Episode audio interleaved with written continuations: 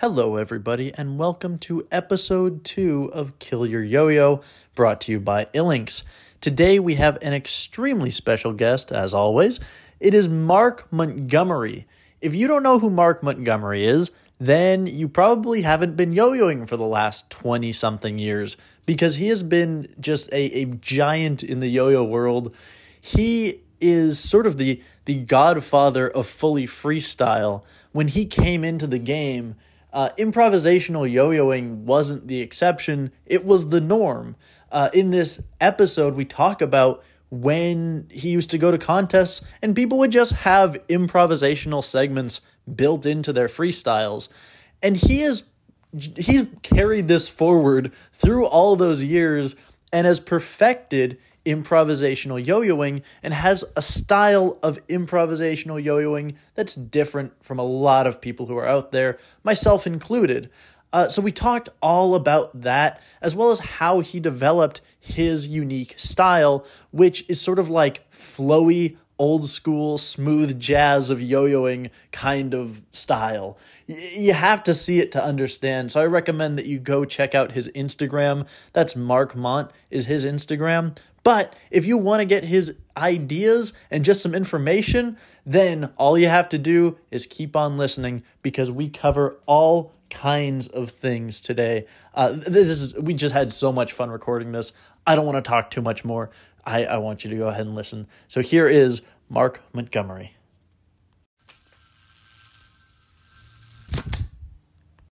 My bad. I was just chilling, you know, sitting in the DMs, waiting for the waiting for the bat signal from Mr. Ilinks, you know, Ross L. What's going on? How's it going? Good, man. Good. Hold on. Let me um let me switch my audio source. Looks like it doesn't want to give me the, the crispy clean audio. Is there a way? Does that no? That turns my camera around. I want to be able to make it so that your video is above mine because you're sure you you're all do that. in comments. Yeah, I'm not sure if you can do that since you're the one that's hosting it. Yeah. Well, I'll deal. Mm. You know, I'll on. let me unpin this product. I can see more of your your uh your face here. I'm doing great. How are you doing, Mark? I'm doing good. I got my coffee here. You know what I mean? You know, we Got your coffee?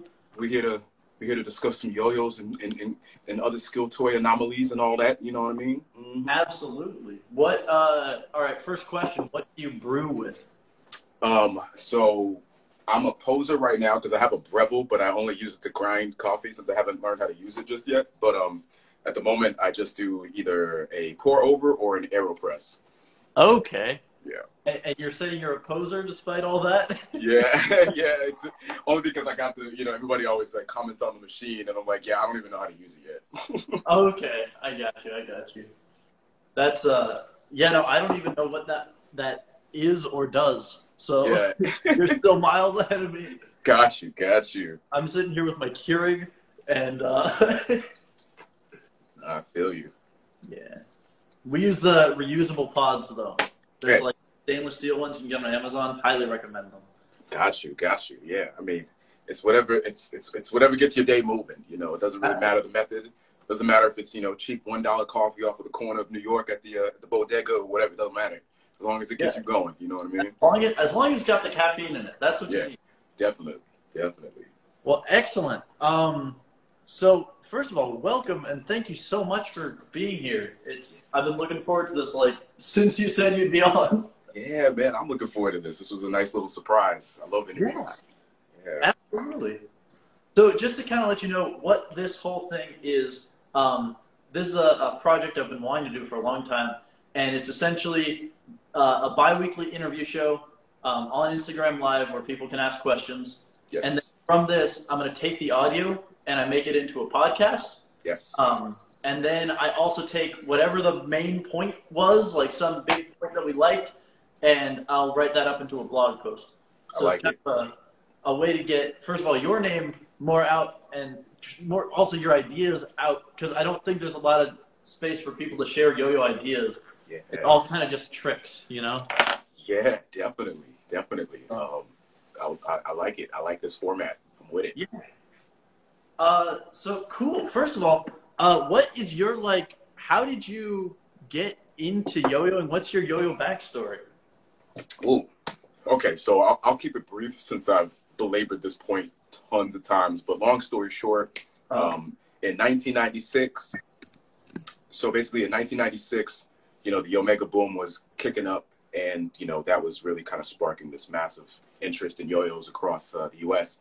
And um, I stopped at a little craft store right outside of uh, a school I was about to start attending up in Western Mass, and Uh-huh. just picked up a cheap plastic yo-yo, and um, just kind of started learning the basics. Just I, I realistically, I just wanted to learn like sleeper and uh, walk the dog, rock the baby, just those couple of key basics. But then, you know, commercials started popping off. So the visuals of seeing like Matt Rose is really kill it and other players kill it for Yomega was just like in my eyes. And I was like, wow, that's pretty amazing. Um, and, you know, fun fact, two towns over from where I was, which was Deerfield, was Northampton, Massachusetts. And uh, for those who don't know, Northampton is definitely a yo-yo capital of the U.S. At the time, Jack Finn was running A to Z Science and Learning, now owned by uh, Andre Boulay. And, um, you know, they had a massive yo-yo collection. They always have. So, you know, I picked up a couple of Yomega yo-yos, and that's pretty much what kind of got me uh, boosted straight into the blend of things. I, um, you know, I, I kept going with it after I learned sleeper because I was like, it's spinning. This is Yeah. like magic. You know, in the '90s, like that was like magic to us. You know, so Just to keep it going. yeah, just to keep it going. I'm like, this shouldn't be doing what this is doing. There's no motors. like, is it the brain? Like, you know, so, you know, I was just really, you know, really jazzed about that. And, uh, you know, I did it for a couple of years, started trying to do like brain twisters and it- this kind of slightly more complex tricks up to split the atom. Started busting up my knuckles, was like, I'm not doing this anymore. So I took a pause for a minute.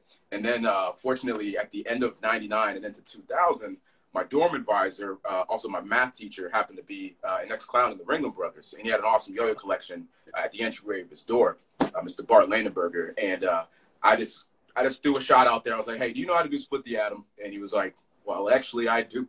And he taught me that trick. So then, when I when I graduated from that school in 2000, I stopped at A to Z Science and Learning on my way uh, out for the summer. And uh, Jack Finn then told me about Yomega Yo-Yo contest, Yomega World Yo-Yo Association contest, uh, Y3A, happening that summer. Um, sold me a Viper, you know, gotta have a rubber yo-yo, You don't want to mess up your knuckles.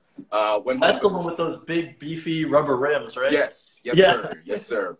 So you know, then I went home, found out about you know the yo-yo community, yo-yo news online, and uh, spin docs, and uh, really the rest was kind of history from there. I just started slowing down videos and just really getting into it. I think seeing Gary Longoria's brain twister combo was really kind of like the aha moment. Like, oh yeah, it's sign, seal, deliver. I definitely gotta like keep doing this. Where have I been? Like, who are these people? You know what I mean? So that's pretty much how I got my start. Yeah. That's awesome. So, so you you get into it. You eventually got onto Team Yomega, right? Mm, hmm Okay. So it, basically in um, I believe 2001, sometime around like the summer of 2001, I Mhm. started to was it 2001? Let me think. So 2000, jamming, jamming, jamming. At some point between, actually no, in 2000, I met Brett Uchkunis, and he invited me to come to the Yomega uh, like club meetup that happened, I believe, in Fall River. Uh, it was Mhm. close to the, the you know the corporate office. Anyway, long story short, there was meetups happening, and he was in a proximity enough to be able to give me a ride. So I started going to that uh, to that meetup, and then um, you know eventually you know just over time he you know he he put in a good word for me at Yomega, and they you know they hit me up. Um, but actually before Yomega, I was on I was on Duncan. Um, Really? Yeah. So I was you know after after Y3A, I just kind of kept doing you know some regional competitions, and eventually uh, met Steve Brown, um, and he gave me he gave me an opportunity to be on Duncan for a while. Yeah. So I think that was like at the end of 2000. Yeah, at the end of 2000. Yeah. Wow. yeah. I didn't know Steve Brown used to like rep Duncan. what? I, I I only know him as the COIW guy. Yeah, Steve Brown is like like Mr. Duncan. Like Dunk like Steve did a lot when it comes to like that immersion of Duncan and Steve. Like, you know, Uh-huh. without you know, without without Steve you wouldn't have the freehand one. You know, Yeah. without Steve you wouldn't have five A. You know, it's it's yeah, he was That very yeah, yeah, yeah. Um, but yeah, no, he was he was he's very much like Mr. Duncan for for a long time. Yeah. That's awesome. That's Yeah. this is why I like talking to people who've been in the game for a lot longer because I just like I I came in at a very specific time maybe like ten years ago, Yeah. and before that, my my history is like gone. Yeah, yeah, no, Yeah, yeah. That's awesome. So, so cool. So then, how did you get from there? I was looking up some of your old freestyles, Mm. and I I saw it was uh, AP, and you were beatboxing while doing your combos. And I, if I'm not, if I, I might be wrong about this, but did you win that year? Yeah, I won that year, 2003. Yeah. Basically, the way that kind of came about was like artistic. I think that was like the second year of artistic performance division. Okay. Um, and, you know, it was still, the rules were kind of still settling down, but ultimately back then it was, I want to say it was something in the range of either 60 to 70% off of performance and 30 to 40% off of technicality. So I was like, okay, that's my rule set. You know, what can I do that I would feel comfortable like practicing that makes sense? I didn't want to do something super laborious or something a little bit more, you know, involved because I just didn't want to. So yeah. I was like, what do I have at my disposal? And I knew I could like beatbox kind of sort of all right. So I just, I was like, you know, I'll give this a try. And um, I just practiced that summer and eventually, you know, got a chance to compete and uh, you know, the rest is history. But uh, yeah. so, then, so then, was that was that fully routined out? Oh, yeah. Oh, yeah. Okay. Yeah. Okay. So you weren't Yeah. going up just fully improvising. No, no, no, no. Don't get me wrong. Um, back then, like in the in the 2000, you know, 2000 to 2000 ish two range, there was plenty of players that would, you know, freestyle at least a portion of their uh, of their routines. Um, you know, and I was I was definitely one of them. Um, you know, I would like I might have like 70% of a trick done and I'll improvise the rest. Like if you didn't have a trick ending or if you just you might have like a, a 30 second gap in your routine and you just figure it out like on the fly. That was just you could do that for one because competition wasn't as extreme now as it is now. Yes. Um, and it was just there was just something. It was just more. It was just more normal. Um, and there, I think there was just something in the fact that like there's only so many tricks. Don't get me wrong, there's a good amount of tricks by then, but yeah. there was only so many, and like you know the yo-yos, the yo-yos were only so good. So you know you gotta you gotta do what you can with the time that you have or don't have. We put a lot of emphasis on making tricks, on flow, on just like everything around like the yo-yo theory of the, like that stuff. Like like we were very much about like the playing and the getting getting good and being raw. So Yeah. it's like competition was just like the rest of your time. You know, it's like we Yeah. go to these contests because we're really into this yo-yo stuff, but since there's a competition, we might as well compete. You know what I mean? So it's like it was it was very much an aside to the true kind of like artisanship or kind of like yeah, I guess that's the right word of of like just being into the medium. You know, whether it was Yeah. you know tinkering around with toys or sorry, tinkering around with like modding your your you know your throws to be you know better for what you were trying to do, or really nerding out on the details of the tricks and whatnot, etc. Um, every that whole world of things was a much bigger deal than the competition of things. Yeah. I, I, I kind of feel when we were talking about that, like, like skateboarding kind of follows the same thing, except it's almost held on to that a little bit more. Yeah.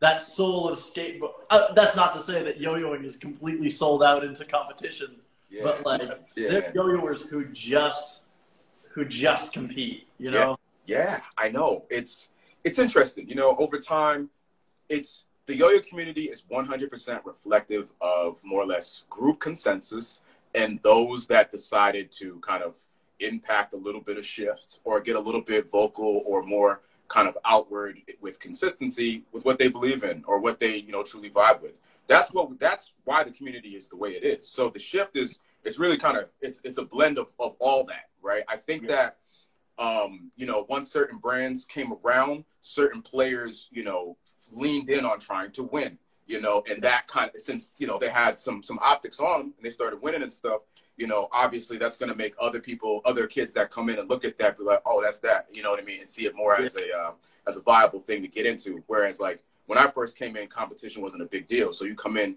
you're going to be much more inclined to like really get into the trick of things, but you know, when stuff started to shift over to competition and whatnot, um, I would say that like that really kind of unearthed a different kind of ratio of where people are focusing on. Um, Yeah. You know, so yeah, it's interesting. It's a it's a very interesting one. Th- there's two things. One, I want to really bring back how you said that you used to have people in competition who would have segments that they could just improvise. Oh yeah, I mean, yeah, docu- like um, matter of fact, um, on the there's a Good Morning America segment uh, that I was that I uh, that I was filmed for before Worlds one year, and in that interview, I'm like, yeah, I'm, I'm actually still working on my freestyle, like days before Worlds, you know, still working, like trying to figure out what tricks I'm gonna slot in, and that's honestly, I feel like every competition I've ever competed at, um, except for well, actually, I'm trying to think, even with AP, there might have at least been like one trick that wasn't ready yet, you know, um, Yeah. but I, I would say like 99.9% of the time there was there was at least three tricks or so where the ending wasn't complete. And i was just trying to figure out something while still at the contest. Because i like to play. You know what i mean? I like yeah. to jam. Like i don't want to take time to do this trick a thousand times. You know what i mean? Like that's not that's not why i got into this and that's not what i enjoy doing. So like Yeah. i was just trying to just do the most enjoyable side of it even if that meant not being prepared you know to compete you know so Yeah. you know that's that's that's how it was for me yeah Absolutely. I I can totally see that. That I, I also feel like if you I, I, just the way that by the nature of improv, you always end up once you're on stage and you don't know what you're gonna do, but then you do something and the crowd loves it. yeah Like you get a boost that you don't get from doing something that you know is gonna work. Oh yeah, oh yeah. I mean, whew, that's something. There's there's something in that, right? I think if you can, if you can get a little bit more comfortable being uncomfortable and just knowing that on stage it's not the same world, right? Like Yeah. as soon as you get, whoops, sorry, let me plug that back in. As as soon as you get on stage, you like your chemistry is this entirely different. like you might start sweating a little bit different. The string's gonna feel a little bit different. Oh, why does my yo-yo feel a little bit more responsive than I'm comfortable with? You know, it's it gets it gets very tricky. So like you have to you have to be able to navigate that kind of like wrinkle in the matrix accordingly. And if you're so fixated on ah, I missed my cue. I'm supposed to hit this banger on this beat. I missed it. Ah, if you if you get too riled up, oh, it's it's it's a wrap. Like people can see Yeah. you. People can see you, you know, and that's not that doesn't score well, you know. So you got to figure out how to play it off. I feel like, you know, I was never, I've never been like a consistent player off stage or on stage, and honestly, on stage, I've been more consistent than off stage, which is just ridiculous because Yeah. I'm not consistent off stage. So it's like my biggest thing was like, okay, I know I'm gonna mess up because the nerves are just bananas, right? Bananas in pajamas. So all I need to do is just make sure to like try my best to either play it off and smile or just keep going or like whatever. Like if I miss that, just just keep going, keep smiling, and know that people are looking at you. And back Yeah. then, you know, it's a little bit earlier in the internet. Know that you're being filmed, and this is gonna last. Oh, you know Oh, yeah. Like, like that's that's all I'm focused on is like just trying to get into the groove and just like just keep going and and, and stay looking like I it's not a big deal because as Yeah. soon as you start thinking about it too much, it's a wrap.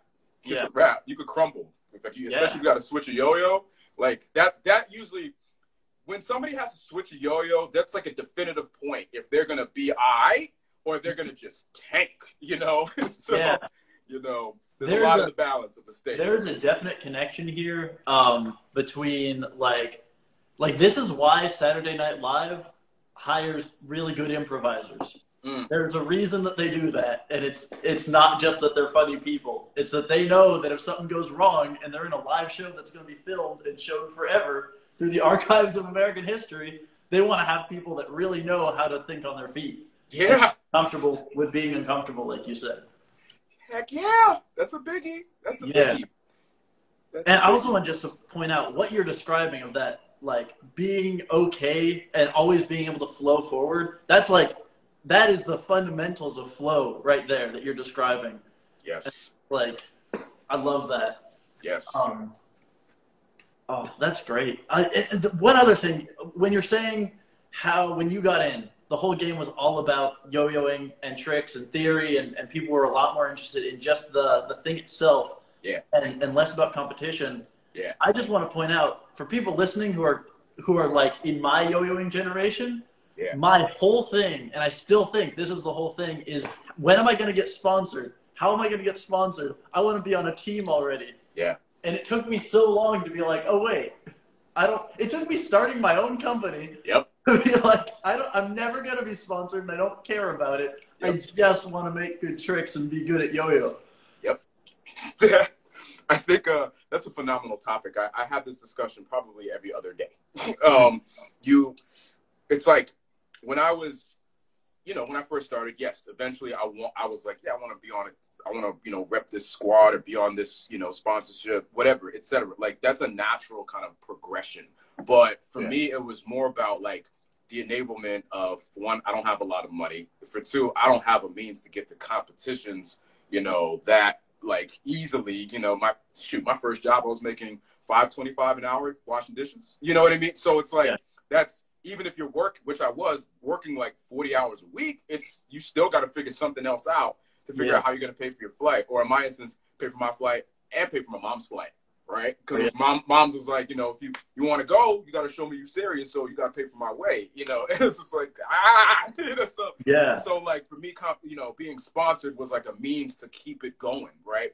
But you know, there's there's nothing wrong with that. There is something wrong with letting that cloud your perspective in the ratio of where your focus is, right? Being sponsored is not the biggest thing. On top of that, even if you do get sponsored, you want to make sure that you're still working on your own brand representation of self in the game because you could really easily get gobbled up by your team's uh, kind of presence and not really be kind of vesting towards your own, um, you know, uh, kind of brand, um, you know, awareness and building and, and and whatnot. So it's like I definitely advise all players to like, you know, try to cool it on the whole sponsorship thing. You know, like Yeah. just as long as you focus on just enjoying the medium, right, and vibing and, and just doing good tricks and and and just jam it. Just just do that. Be a good person and jam and communicate with people. Be in the community.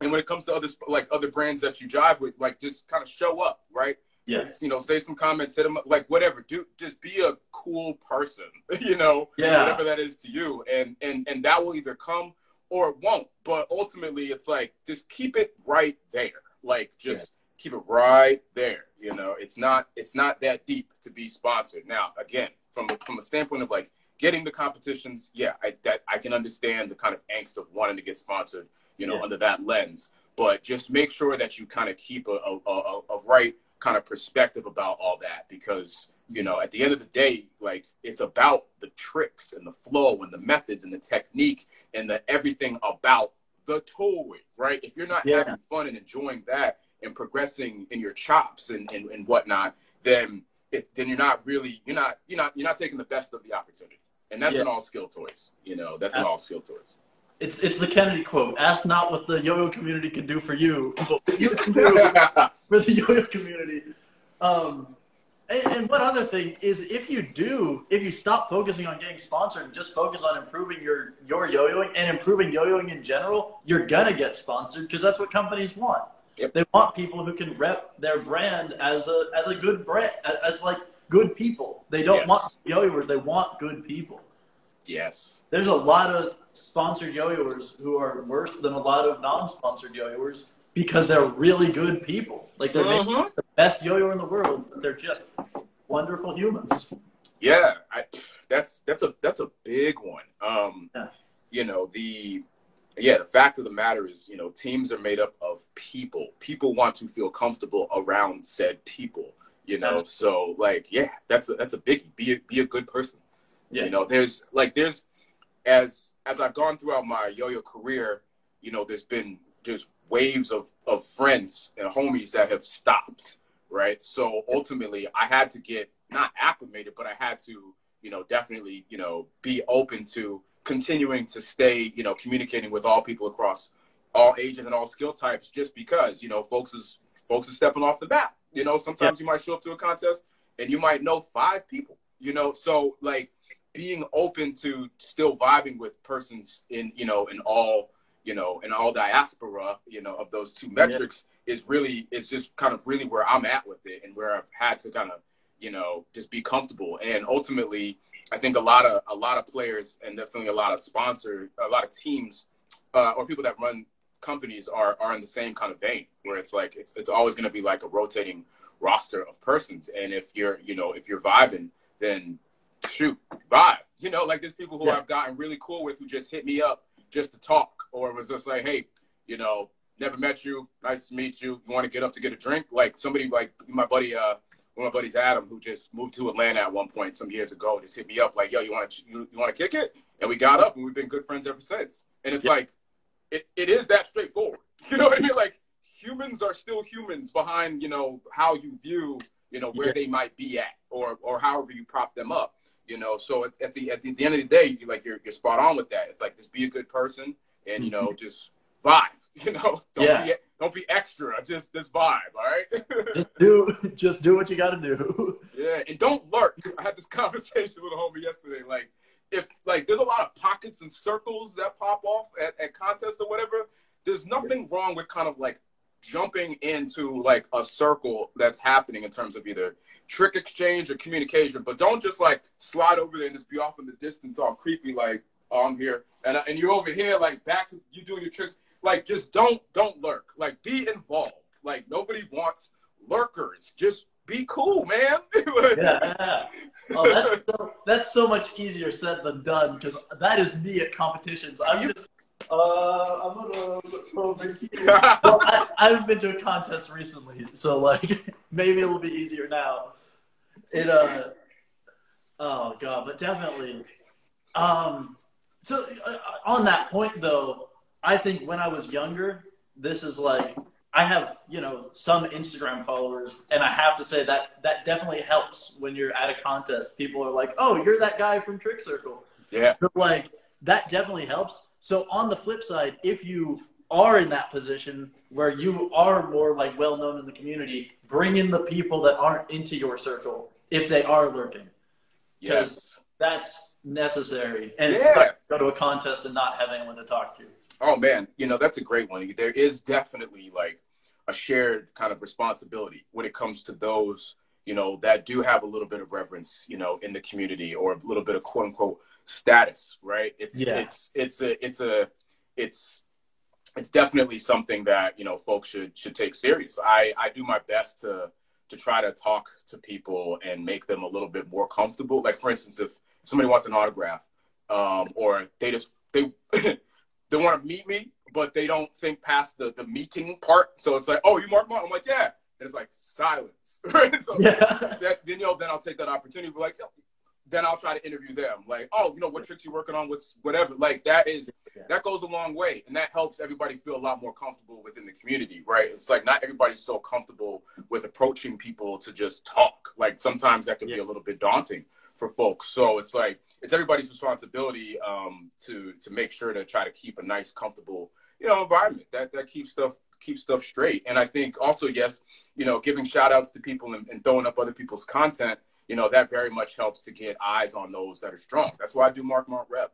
You know, yeah. Markmont Rep is specifically so I can bring a lot more light to players who I think are raw, who don't get the attention that I think they that they should. Um, and that's, that's go big... that a little bit because I've I've seen Markmont rep, and honestly, when I look at it, I'm like, are are these people sponsored by Markmont Shop? What are they? Uh, so yeah. I, I could you shine some more light on that? Yeah. So basically, Mark Markmont Rep functions as as just a crew. We're like we're just a squad of skill toy players who all represent each other and mm-hmm. all you know um, just really care about the communities that we're in, in whatever skill toy lanes that we're in. Um, I pick individuals uh, that either there's there's a few different metrics. It's like I'm either a fa- I'm a fan of you, right? Like I mm-hmm. I consume said person's content. And I'm like, dang, these folks is raw. Uh, two, uh, they're persons who I I think should get a little bit more buzz and a little bit more notoriety.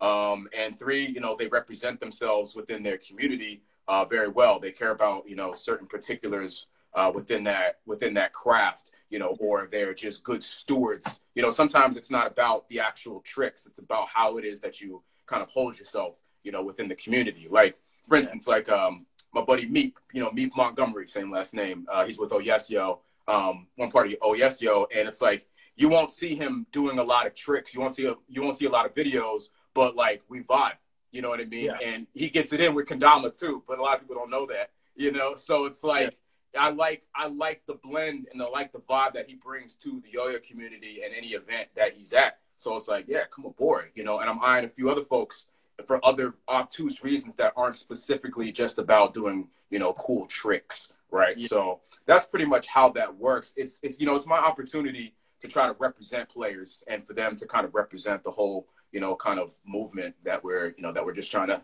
keep it, you know, keep going. Yeah. That's awesome. So it's like a team without being uh, associated with a company Yeah, yeah. It's it's like sell products. Yeah, it's kind of like a yeah, it's like a seal of approval and a crew. Think about like DXL crew worldwide. Like that was Yeah. it's a very or like a like a b boy crew. It's like it's not a sponsorship per se. You know, like Markmont Mhm. rep is it's definitely not a sponsorship. You know, yes, I you know I do hit him with you know some products. You know, some, obviously some Markmont formulas. You know, whatever the discounts. But ultimately, yeah, it's not a sponsorship. A lot of those players have sponsorships. You know, so it. yeah, yeah. Well, perfect. Then, Yeah. as we are talking about before, if anyone wants to be one, don't go like trying to be one. Yeah. The person you'll get there. Oh yeah, Oh. yeah. No, don't, don't. You, yeah, don't. It's, it's just that's that's just. I just pick people. Like it's just Yeah, what yeah. it is. Yeah, absolutely. Um, so that's awesome. Oh, one other thing you mentioned DXL Crew Worldwide. We meet up every month in Artesia, um, Artesia, California. Come out if you are ever in California. Um, we have a Facebook page and an Instagram page run by um, um, um, Justin Dower's mom, whose name is Michelle. Mm. Michelle. So, uh, so go check that out. Um, but yeah, absolutely. So, so I wanted to get into also, if anyone's watching this, we have 15 people. Uh, go message your friends. If you've liked the first 30 minutes, it's just getting better. So go message your friends and tell them to be here for the whole thing because we want your questions. Um, and it, it's only better with more people watching. yeah. We also had somebody say uh, that they are so. Uh, it was DVD, VHS, CD, MP3 is the person Oh. who said this. Oh, Uh, and they're tape. Yeah. They've been in the game for uh, 11 and a half years, Mm. but they're the only one in their town, and it's hard for them to feel like they're part of the community. Um, I know I have some ideas Yeah, I mean- that. One is obviously forums and Facebook pages, um, and like Insta. Go on, go live, go talk to people on Insta. Do you have any ideas for people who feel more isolated? Maybe don't have the means to go to competition. Yeah. Yeah. Um, yeah, I mean that's that's kind of always been the case. Um, you know, ultimately, you know, these days you have a lot more opportunity for engagement than you know than we did back in the 28.8 and 56k days. You know, so it's like, yeah, use your social media platforms and um and just and just be there. I think I think that there's I think Yo-Yo BST, um, you know, Fat Guy Snacks, uh, Yo-Yo Discussions. There's there's and you can follow the Trick Circle if you just want to stay up to date on you know folks just posting good tricks on Instagram. Same thing on TikTok. That that that hashtag by Drew Tetz, shout out Drew. Um, it really extends far and deep. There's probably there's hundreds of thousands of videos with the hashtag. Um, so if you're just looking for tricks and stuff, Is that this T R U E T E C H? Trick Circle? Oh, Trick Circle. I thought you said Yeah. True Tech. Yeah. Um, yeah, Trick Circle. Trick Circle. Yes, absolutely. Yeah, Wait, but who started that? Just say. I, bel I believe Drew Tetz started it. oh, Drew. Te- that's who I thought was True Tech. Yeah. Yeah. But, but yeah, man, I would say the biggest is like, yeah, Facebook yo-yo groups and probably like yo-yo expert forum. That's another really that's that's a really good forum and it's very long lasting. So there's a lot of users, there's a lot of users, there's a lot of threads, um, and it's a it's just a really good community up in there. But um, yeah. Hmm? Huge archive on that. forum. huge, huge, huge. Yeah, I, yeah. I would just say, yeah, if you can't really get the competitions, just really just jump on those forums and just start DMing people too. Like you never know who you'll vibe with just by just by talking. Just talk. Just communicate. The power, like there's a lot of power in communication, right? Like so, actually, like when I was when I first got into it in 2000, obviously I didn't know anybody except for who I was watching and who I was reading about on you know yoyoing.com slash news. Um, and uh, I just you know I, I just took the initiative to hit people up directly. There was like a chat widget, and like you know you could if somebody was online, you could DM them. You know, so uh, like the biggest thing for me was like when you see a video, you see somebody do a dope trick, you kind of want to like, you want to do it. You like it exactly as it is. You like that flow, that style, like that yo-yo, right? So yeah. for me, when I saw Sector Y, like or the Spin Docks clips, I, I knew that Gabe, you know, Gabriel Lozano, Citadel of uh, Sector Y, he was the one that was chopping them up. So I hit him up. I was like, yo, what, what yo-yos? What is that? What what yo-yos are they using? And I just like, you know, really pestered him to try to like identify. No, what are all the yo-yos? I want to know all of them. And he was like, no, it's just renegades. It's mostly just renegades. Um, yeah. But it's like some it's like sometimes you got to be that annoying kid just to just yeah. to get involved and to, and to kind of get your bearings. You're gonna be fool. you're gonna be you're gonna be a fool at some point. So it's like you can't you can't let that be a, a you know a hindrance to you getting you know to getting some comms popping off. But uh but yeah, you gotta get get in the forums, get in the Facebook groups, and start DMing people who you want to talk to. Same thing with Instagram. You see, you know, you you like that player's trick, message them, yo, I think that trick's dope. Can you give me some tips yeah. on this? or whatever. Yo-yoers, yo-yoers are not gods. The world's no, greatest no. yo-yoer is still the world's greatest yo-yoer. You know, like mm-hmm. to them, they're like, "Oh, dude, this person likes what I'm doing, and they're messaging me." and they will almost always respond to you. Yeah, yeah, that's a good point. They, they, the majority of the time will. Like, I respond, I respond to every message across like ten different channels. Like, yeah. and and ultimately, like, I think, I think that's a common misperception. I think a lot of players think that especially new players, think that folks are just untouchable or yeah. or or or yeah, they just think they're not, not reachable or that it's just not the move to do it. And it's like, no, nah, that's that's definitely the move. You know, you can't for one, I can't run Markmont Shop without customer service. that's, that's that's that's for one, you know. But for yeah. two, like I'm always, you know, I'm always down to chat when I have the time, you know. But like, yeah, I think uh, that's a that's a biggie. Don't don't be shy. Don't be shy with people. Yes, absolutely. Oh, well, that's that's awesome. Um, oh, and one last thing I wanted to throw out is if you don't have a meeting around you, you can always start a club. Uh, hook up with a with like a toy store that's local and see if if you can just hold a club there. Yeah, that's a biggie. and you can also throw a post too, right? Like if you're if you if you jump on like Yo-Yo BST and be like, "Yo, I'm in so and so area I'm trying to link up with some yo-yoers. Is anybody around? Like you'd be surprised how many other people might be around or close enough to travel. Absolutely. Yeah. Perfect.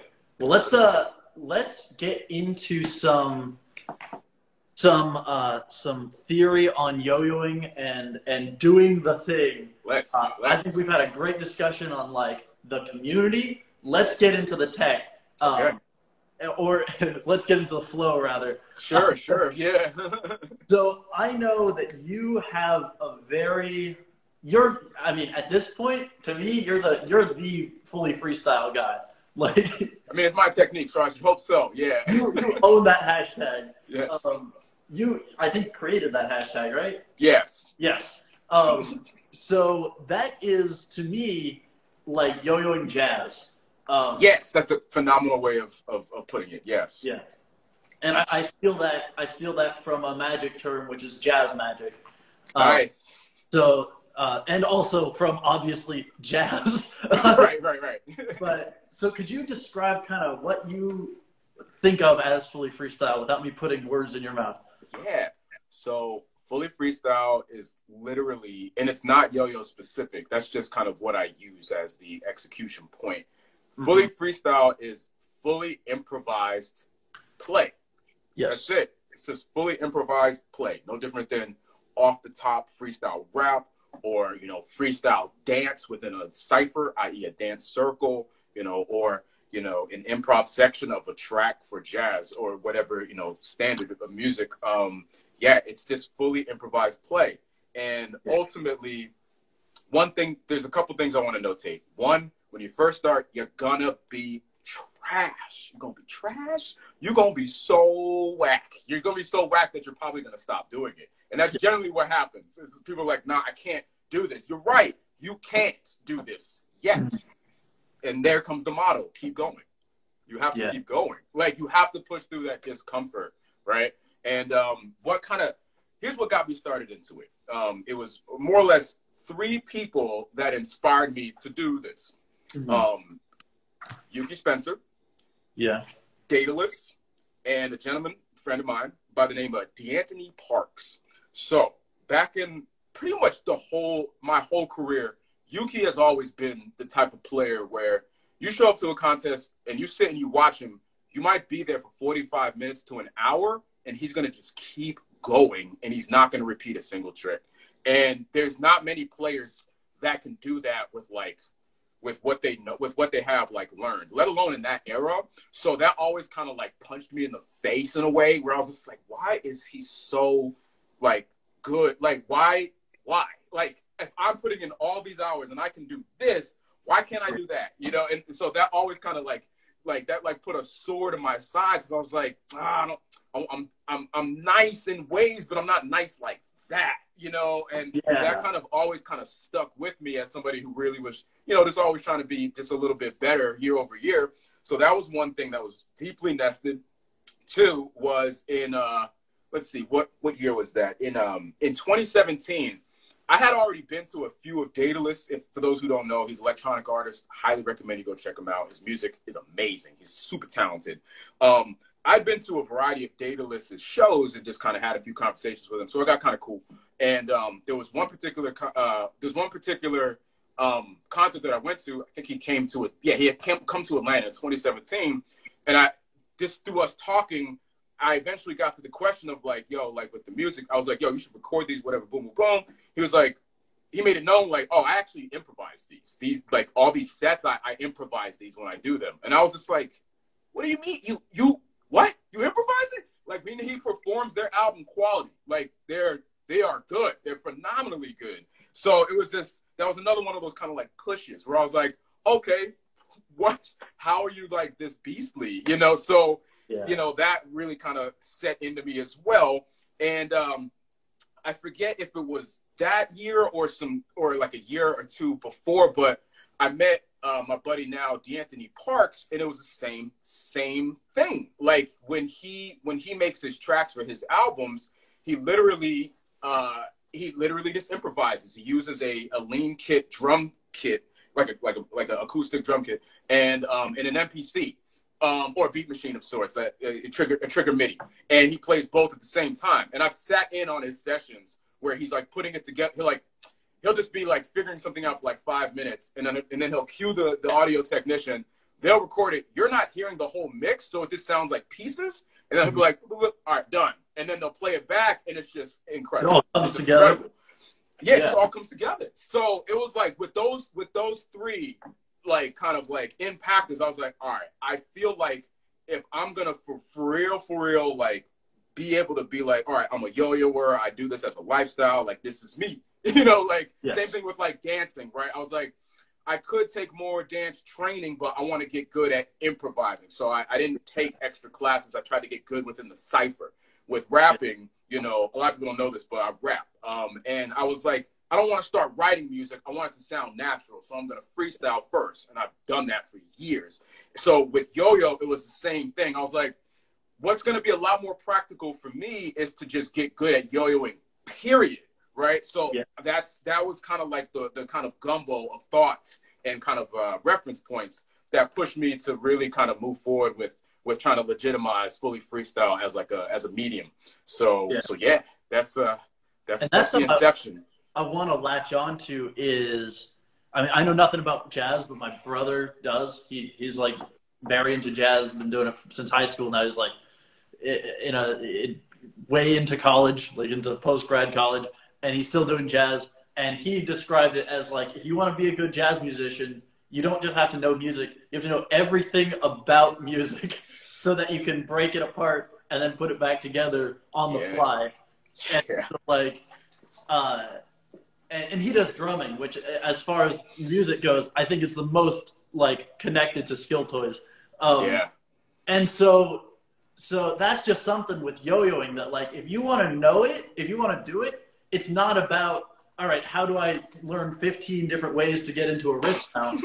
it's like, what is a wrist mount? yeah. And like, why is a wrist mount? Does a wrist mount even exist? And like, how can I play within that and around it and then go into it and back out of it? And like, how can I look at it from different angles? And that to me is where the, like the real core of, of improvisational yo-yoing can come out is like yes. when you really understand that it's not a mount and then this other mount it's just all yo-yoing. And how Yeah. can I get good at the basic core techniques Yes. to be able to flow between those? Yeah, I think um, you know, as I've in the in the earlier stages of like me kind of just figuring it out, I definitely identify quickly like it's very much about technique, methods. You know, you think about like uh, fighting styles, right? Yeah. Like you know, like that's that's it just it's just so variable, right? Like if you can if you can if you can master a technique, then that technique can be used and applied to this element or to that technique. Like, oh, let's make a technique sandwich and see what that maths out. Like you can Yeah. you can just really turn the dials like a switchboard to see what comes out of that. And then when you incorporate music, you know, that's a whole different thing. Um, but ultimately, yeah, like when you make it much more about what your hands can feel and the techniques and the flow and, and everything method, then then the rest comes when it comes, right? Like I was never I was never big into whips, slacks, grinds, et cetera, et cetera, et cetera. But as I was going through fully freestyle over the years, eventually my hands started to unlock a lot of those kind of chops that I would never just consciously try to do. There's a lot more slack use in my play now these days. There's a lot more, you know, just flowiness with how I use the string and whatnot, and um, and everywhere in between, anywhere from like super super flowy to very like stringent and, and rigid. Like that variation is is just is monstrous. And as you increase your string length, that also increases your range of how much you can control that soft to hard ratio and everywhere in between.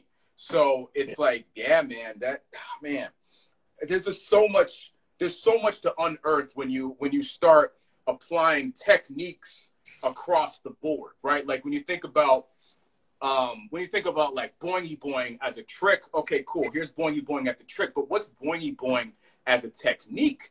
How Yeah. can I take boingy boing and put that as like a filter pass across everything? And that is where things get really, really awesome. Almost like a Moog switchboard where you're like, let me take this out and plug Yeah. this in over here and let me see what happens. Mhm. Um, and when you get comfortable with, when you get comfortable, like knowing that you're gonna have to recover from your mistakes, yes. that mixed with like the conscious brain thinking in the what if zone and not Yeah. consciously trying to do, it starts to just smash together because Yeah. you get comfortable. Like what what's a recovery starts to harden into now a usable option for your hands, where it's like, oh, I did this slip, but now it's an opportunity for me to do one of these five variations that my hands are accustomed to. But now let me apply, you know, an Eli hop kind of technique to it and see what happens. Like whatever's in your head starts to really kind of just naturally come out into what you're doing in the moment. As long as you're not trying to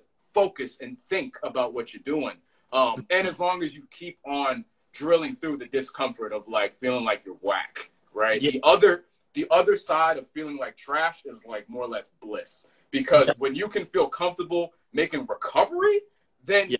you you start to almost over index and feel like you want to make mistakes because that's where the fun is. That's where the play starts to come in. That unknown territory. You're like, oh, what the? You become like you start to more or less astro project and start to feel like you're watching something else happening, and you're just like at your own private party. And That- uh, That is what flow feels like. yeah, That- We you earlier you said what flow was, but that right there is what flow feels like. yes, yes. Um, like I felt that last night. If you look at my, my very last post, I was at the, the sunset at, Yeah. uh, at a San Clemente pier with a friend, and they were filming me, and I was just I was just like going with all this big like flow stuff, and I Yeah. I, I disappeared into it, and I was just. So if you watch that video, that is the feeling I was feeling, and that feeling is flow. Yeah, yeah, man. That woo flow. Oh, and what's even more than okay, so on the oh, on the other side of that, like kind of like singular bliss, I mm. actually had to stop. I was like, yo, this is so freaking fun, and I enjoy this so much that like I kind of have to stop because it's very addictive in that in that way. Like I was like, all right. I'm gonna jam for 60 minutes a day. No, 30 minutes. No, five minutes. And then it was like, nah, I got, I gotta put this down. Like it's just, it's just too emotional for this two minutes, too many vibes. And as soon as I started trying to take a break, that's when I got into all the other skill toys. Because what ended up happening was I was like, all right, I'm gonna take a break. But my hand, my finger, it felt like Spidey sense. I was like, but I can have a different tactile feel. I feel like, what if I just and I grabbed a yo, I just grabbed a string. I grabbed a dead yo-yo and I started trying to like go back to A minus and see what I could do with dead yo. And I was like, well, yep. that's pretty amazing. That check. And then I was like, all right, no yo-yo and just the string. And I was like, what? And I could do stuff with that. And I was like, all right, I'm gonna make a full loop. And I was like, shoot, maybe I'll step into like the cowboy arena and start messing with some lasso tech, you know? And yeah. And then from there, with one of my uh, with with one of my Facebook private groups, one of my some of my homies were like, "Yo, you should you should put a ball or or something on the string," and I was like, "Maybe," uh, and I and I just grabbed like a tama that I had and I put yeah. that on the string and I started messing with that, and that's you know pretty much right around the time where Matt from Around Square had sent me a nice little care package of, of his whole suite of toys and that's where I started like to tinker with things. Um, and like the I think the first like major kind of breakthrough was taking two tamas, putting them on opposite opposite sides of the string, and that's what became like the prototype for my toy coming later called Abacus. But that became its own kind of flow as I was thinking about it. I was like, okay, it's like a balance of, you know, it's like an even balance that I'm manipulating, but there's always this even balance. And that kind of is what is really describing? That's literally exactly what I'm describing. this is what I invented. I went through the exact same process, Mark, and this is what came out at the other end. That's hilarious. oh my god. So so it's like it's not that it's and that's why I specifically say abacus flow when I refer mm-hmm. to the flow because it's not a unique invention because meteor poi exists as we know, but it deals with a more taut string. But with mine, I was like, oh, it's kind of like a seesaw that I'm manipulating the balance like a pendulum. And um, yeah, I, from, need, I need your insights on this. Oh, I got but... many. I have many insights on that. Many I gotta, insights. I gotta, I gotta, I gotta. We gotta, we gotta yes, set up a yes, video definitely. later on just for that. 100%. I want to use this more on yo-yoing, but I'm so excited to have someone who knows that. Right. So, so check me out. So it's yeah. like I took abacus as a flow, and that yeah. is what kind of that's what like it's like I pulled like it's like the it's like I pulled one concentrated drop out of fully freestyle, and that was abacus flow, and I and I made like abacus, and then I got Begleri, and then I was like, okay, it's like abacus, but it's smaller. What happens if I try to take the same flow? And that's essentially what got me into Begleri was figuring out how to take the same flow and um, you know manipulate it into a smaller medium. So that is, and then and then from just messing around Begleri and seeing you know other skill toy products, I started to just dabble with other stuff. Begleri felt very kissing cousins close to Balisong, so I got yeah. back into butterfly knife. Um, obviously, like knuckle rollers are in the same family. Like I just started like messing with different things, and then also you know since I since I do Mark Markmont shop and I'm always trying to diversify our goods, it yeah. just kind of made sense for me to kind of get involved with these other communities and see what was what and see what stuck. Yeah. So yeah. Wait, so let me let me pause for one second and sort of solidify this. I think we're we are in a wonderful kind of like yes. serial realm here. Yes. Um, first of all, uh, go to Markmont shop right now and and buy all of his wonderful uh, products that he has. Um, which excellent companies that you rep over there. Um, and second of all, I want to, I have kind of a flow of ideas that started when you said, um, instead of how do I do boingy boing, it's what is that element and what's the fundamental technique. Yeah. So just to break that down, because I've had that same, I've had, oh, we've, we have in parallel had a lot of the same thoughts here. Um, yeah. I'm realizing, and essentially, boingy boing is when the, the yo-yo is getting sprung forward and your fingers are coming together. And if yes. you really break that down, it's not very much different from an Eli hop. Mm-hmm. The fundamental techniques are so similar that they might as well be the same trick. Yep. And so you can go from boing boing, oh wait, from boingy boing out to sort of an Eli hop, and then out on the other side, and then up, and then in, and then over there, and over here. And why does it have to be in front of you? you could throw it off to the side, and now you're doing it over here. There's people that like, you know, do it up above their head on those styles of tricks. Yeah. And so that's kind of what that is. And you can get down to the point where this, let me back up, this, which is on my leg, is very much similar to yeah. boing boing, even yeah. though it's a totally different trick. And so then you can incorporate that in. You go over here, over there, over there, and then back in to boing boing, and it's all the same motion. So would you say that kind of is similar to what you're saying?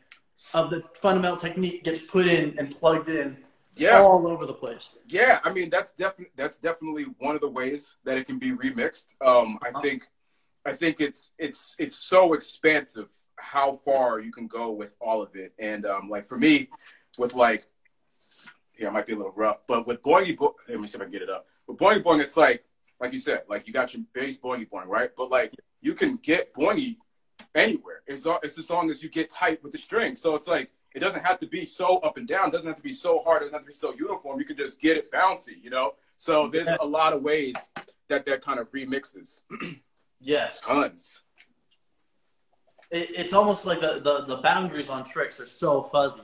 There's no boundaries. There's Yeah. there's no like, and that's why I had to take a break. I mean, that's why I had to like Yeah. kind of like step back from yo-yo for a minute. Don't get me wrong, I still yo-yo on a pretty regular basis. But Mhm. in terms of like doing more, just doing more skill toys, like I had to step away from just doing yo-yo because, yeah, it's like, man, it's like, as somebody as like kind of sensory and empathic as I am, like it literally felt like I would be like anytime I do it, it feels like I'm traveling to like a distant solar system Yeah. playground and I'm the Yeah. only one there. And I'm like, this is awesome. This is great, but it's lonely. you know, so but like you get into so many micro micros that it just destroys your brain. You just start quickly seeing like there is there's no limitations. There's no and there's no like max amount of tricks, elements, very no. Like there's there's so much we haven't done. There's like So that that gets me to another point in this. So so I I do I, I did a lot of improv comedy in college. I just graduated. I still do it, but uh, congratulations on graduating. Yes. thank you so much. Yes. Um uh but Knowledge is uh, power. Yeah. Uh, shout out to Smile and Nod at Cal Poly. That's my improv team. Um, but anyway, they so when I was there, I got so deep into improv theory. I was reading all these improv books. Um, one very good one that's applicable to all arts is Free Play. I forget who wrote it, um, but it's it's an orange book and it's not expensive and it's not very thick. But it's got so much on what you're talking about right here of getting lost in the flow.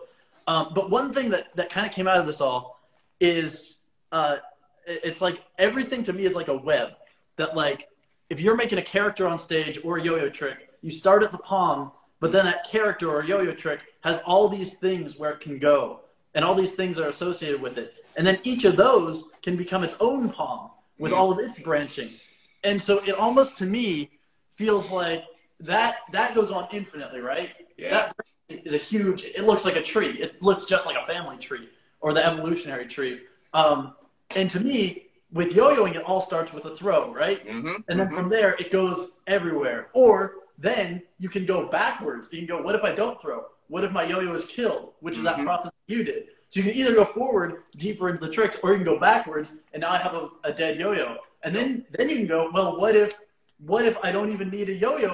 What if I just do a, a ball, and then you have a rope dart?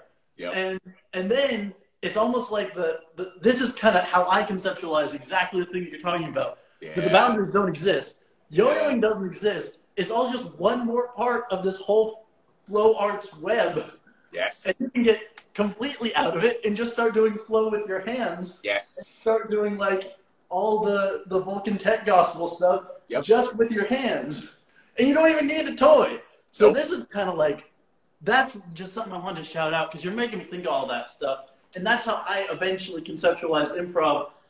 And the end point of it is there is never nothing to do. There's always one more finger that you can put a palm on and start to branch upwards. Yeah, and uh, I think I think one really cool thing is like, um, with string length, with with string length comes density, but like, it's it's much deeper than that, right? Like, you you can be. It's like you can be wristed up with your string. Like the string can be wrapped around your wrist, and you can have a different sequence through the wrist anomaly and doing that and there. Like you can break into multiple layers and out of layers depending on how how long the string is. Um, Yeah. Like there's this any number of things. You know, you can get into a super macro of a different zone, and like it's it's limitless. It's just it seriously is limitless when you truly believe it. Um, and you and you just dabble, just dabble. You know what I mean? Just play. Yeah. Just just play. It's in in in the amount of immediacy that you can kind of enact with those ideas into into fruition is uh, is just another kind of this like really staggering thing. Like it's it's it's it's like you can just come up with an instant idea, you know, and and it could be just as valuable as you know the rest, just just from a split second thought, you know. Um, and uh, yeah, I think one of the biggest, one of the most awesome things is is just the implementation of music because if you're already accustomed to playing music or to how it is that you go about thinking of how to be original within the context of an improv section, then that that transitions into your brain very that that kind of like that like that parallel conversion is, is very nice. Um, it's very nice because you start turning rhythms into hits instead, or you start turning rhythms into movement. Like right, so it's like you can take a rhythm in your head, and that can either be how you flow, or how you hit, or how you accentuate, or how what how you it's what you choose to move. It's what yeah. you choose to move, right? It's like yeah, yeah when you have the option to make the rhythm be a variable constant, then the yeah. option what like what are even options? Like there it's it's just it's so gargantuan and what you can get. So I like where you're going with that because and we'll go back to just like boingy boing. Is I can do boingy boing, you know, like this. Yes. I can also do boingy boing like this. Yes. Or I get like very serious about it. Yep. Like almost like if you've ever seen Black perform. Mm-hmm. Um, he's very serious about his yo-yoing. Um, and so I, uh, it, to that, it's it's style. So what would you say? And you were saying, it, uh, the way I interpret it, how can you let music influence your style? Yeah. Points on style do you have? Because I know you have Ooh. a uh, very specific style. Everyone develops one eventually. Yeah. Um, style style to me is somewhere within the crosshairs of of of conscious decision uh like here that's not, let me not study. I think i think with style it's very much locking into what you consciously perceive as good or bad. If you can't self edit then it's going to be very difficult for you to develop your style. You have to figure out what you like. It's not hey, what do you think of this? That don't do that. Don't do that. It has it has to be you. What do you think of what you did? You know, and and it's really very much about like being like it's like it's like uh you know it's like uh you know scrubbing off the surface of a diamond of a coal or whatever you know like how whatever the process is for making a diamond right like you're refining down or like making a dope structure a dope uh like a dope marble structure it's a very reductionistic type of thing um you want to be being mindful of the things that you really love and think are valuable, right? You mm-hmm. you, you you you you kind of build your own mental notation over what works for you and what doesn't. And you just continue to kind of expand on that, regardless of what anybody else says or thinks. It's very much a you thing. And then on top yeah. of that, you know, it's not just anything goes. You need to develop your own system of order and methodology. It doesn't have to be super stringent. I didn't say that. You didn't say that. Nobody said that.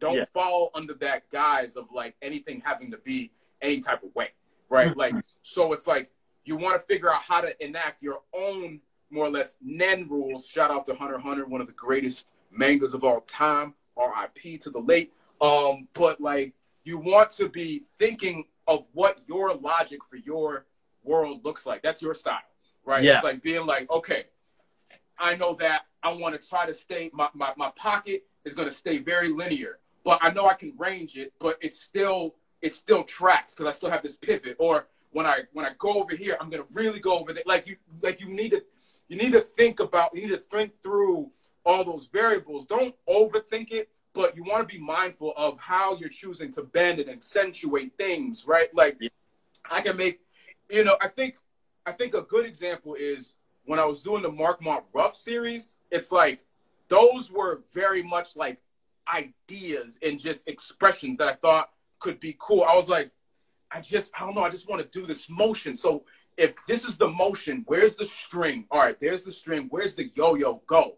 and that was really like one of the biggest kind of breakthroughs when for me when it came to me transitioning my style was knowing you could take a movement and let that harden up into something that's actually tangible and actually an, and actually a, a, physical trick or element. But yeah, with style, it's very much about keeping it real with yourself and choosing what it is that you value um, yeah. and what you think is dope. Like that, that's where style, you know, comes from. Is, is you got you have to make the decisions over what yeah. counts. And and that to me, just as an actionable thing for people, is like when you were saying, "I want to stay in this pocket and keep mm-hmm. it." That to me is like it's just a limitation. If you set one limitation for yourself or try to do one thing or yeah. even keep like one emotion, like I want to play happy. What's that yeah. look like? Yeah. I'm playing happy right now. Everything is up, everything is high, everything is big. Um, oh. But then if you want to play sad, you start acting a little bit like Eeyore and like yeah. becomes a little flowy. Maybe you bind on accident, but that's part of it. like like what is sad what is for me it was all about like i want as many circles as possible yeah. and so then that just lends it to itself to all of this like um poi poi looking flow art stuff yeah. and so so just add one limitation when you yo-yo and or just like i want to make this feel like this song i'm listening to like you were saying yeah. and that will help a lot with trying out different styles Definitely. And getting one of your own. like, yeah, definitely. And you can't be like, never throw up a limitation around expansion, right? Yeah. Like back in, um, let's see, what was it? In, uh, at the top of 2000, it was Spindox 1 13 2001. Um, Gary Longoria debuted um, direction changes for the first time, and a lot of people don't know that, but that's a, that's a monstrous yes like pretty much when you instantly change the direction of the yo-yo. That didn't exist prior to that. Like that wasn't just always around, you know. So when that happened, it was just like, what? It it was just so raw. It was like probably to me, I would say it was the most raw element that we that that had come about because everything else was was smooth and flowing.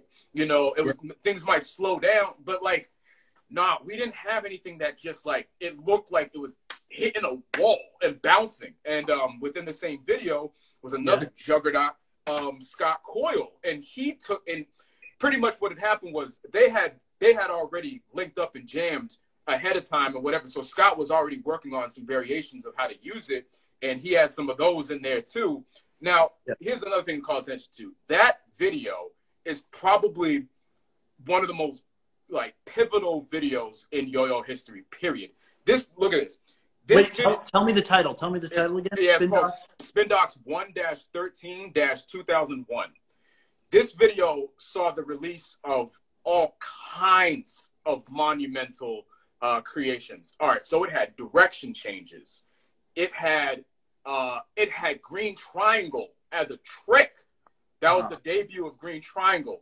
Uh, Spencer Berry, and it wasn't named, so a lot of people don't know this, but I think it's like the last trick that he does in that video, not the last trick in the video, but the last trick that Spencer has shot in that video is actually Rancid Milk 2, which is curdled mayonnaise. A lot of people don't know that there even is a Rancid Milk 2, you know, and I don't think anybody can even do it. I've learned it from him like five times in person, and I still can't do it, you know? Yeah. So, like, and there was a, there was a there was a few others, but like yeah, that's a that's a very monumental uh, very monumental video.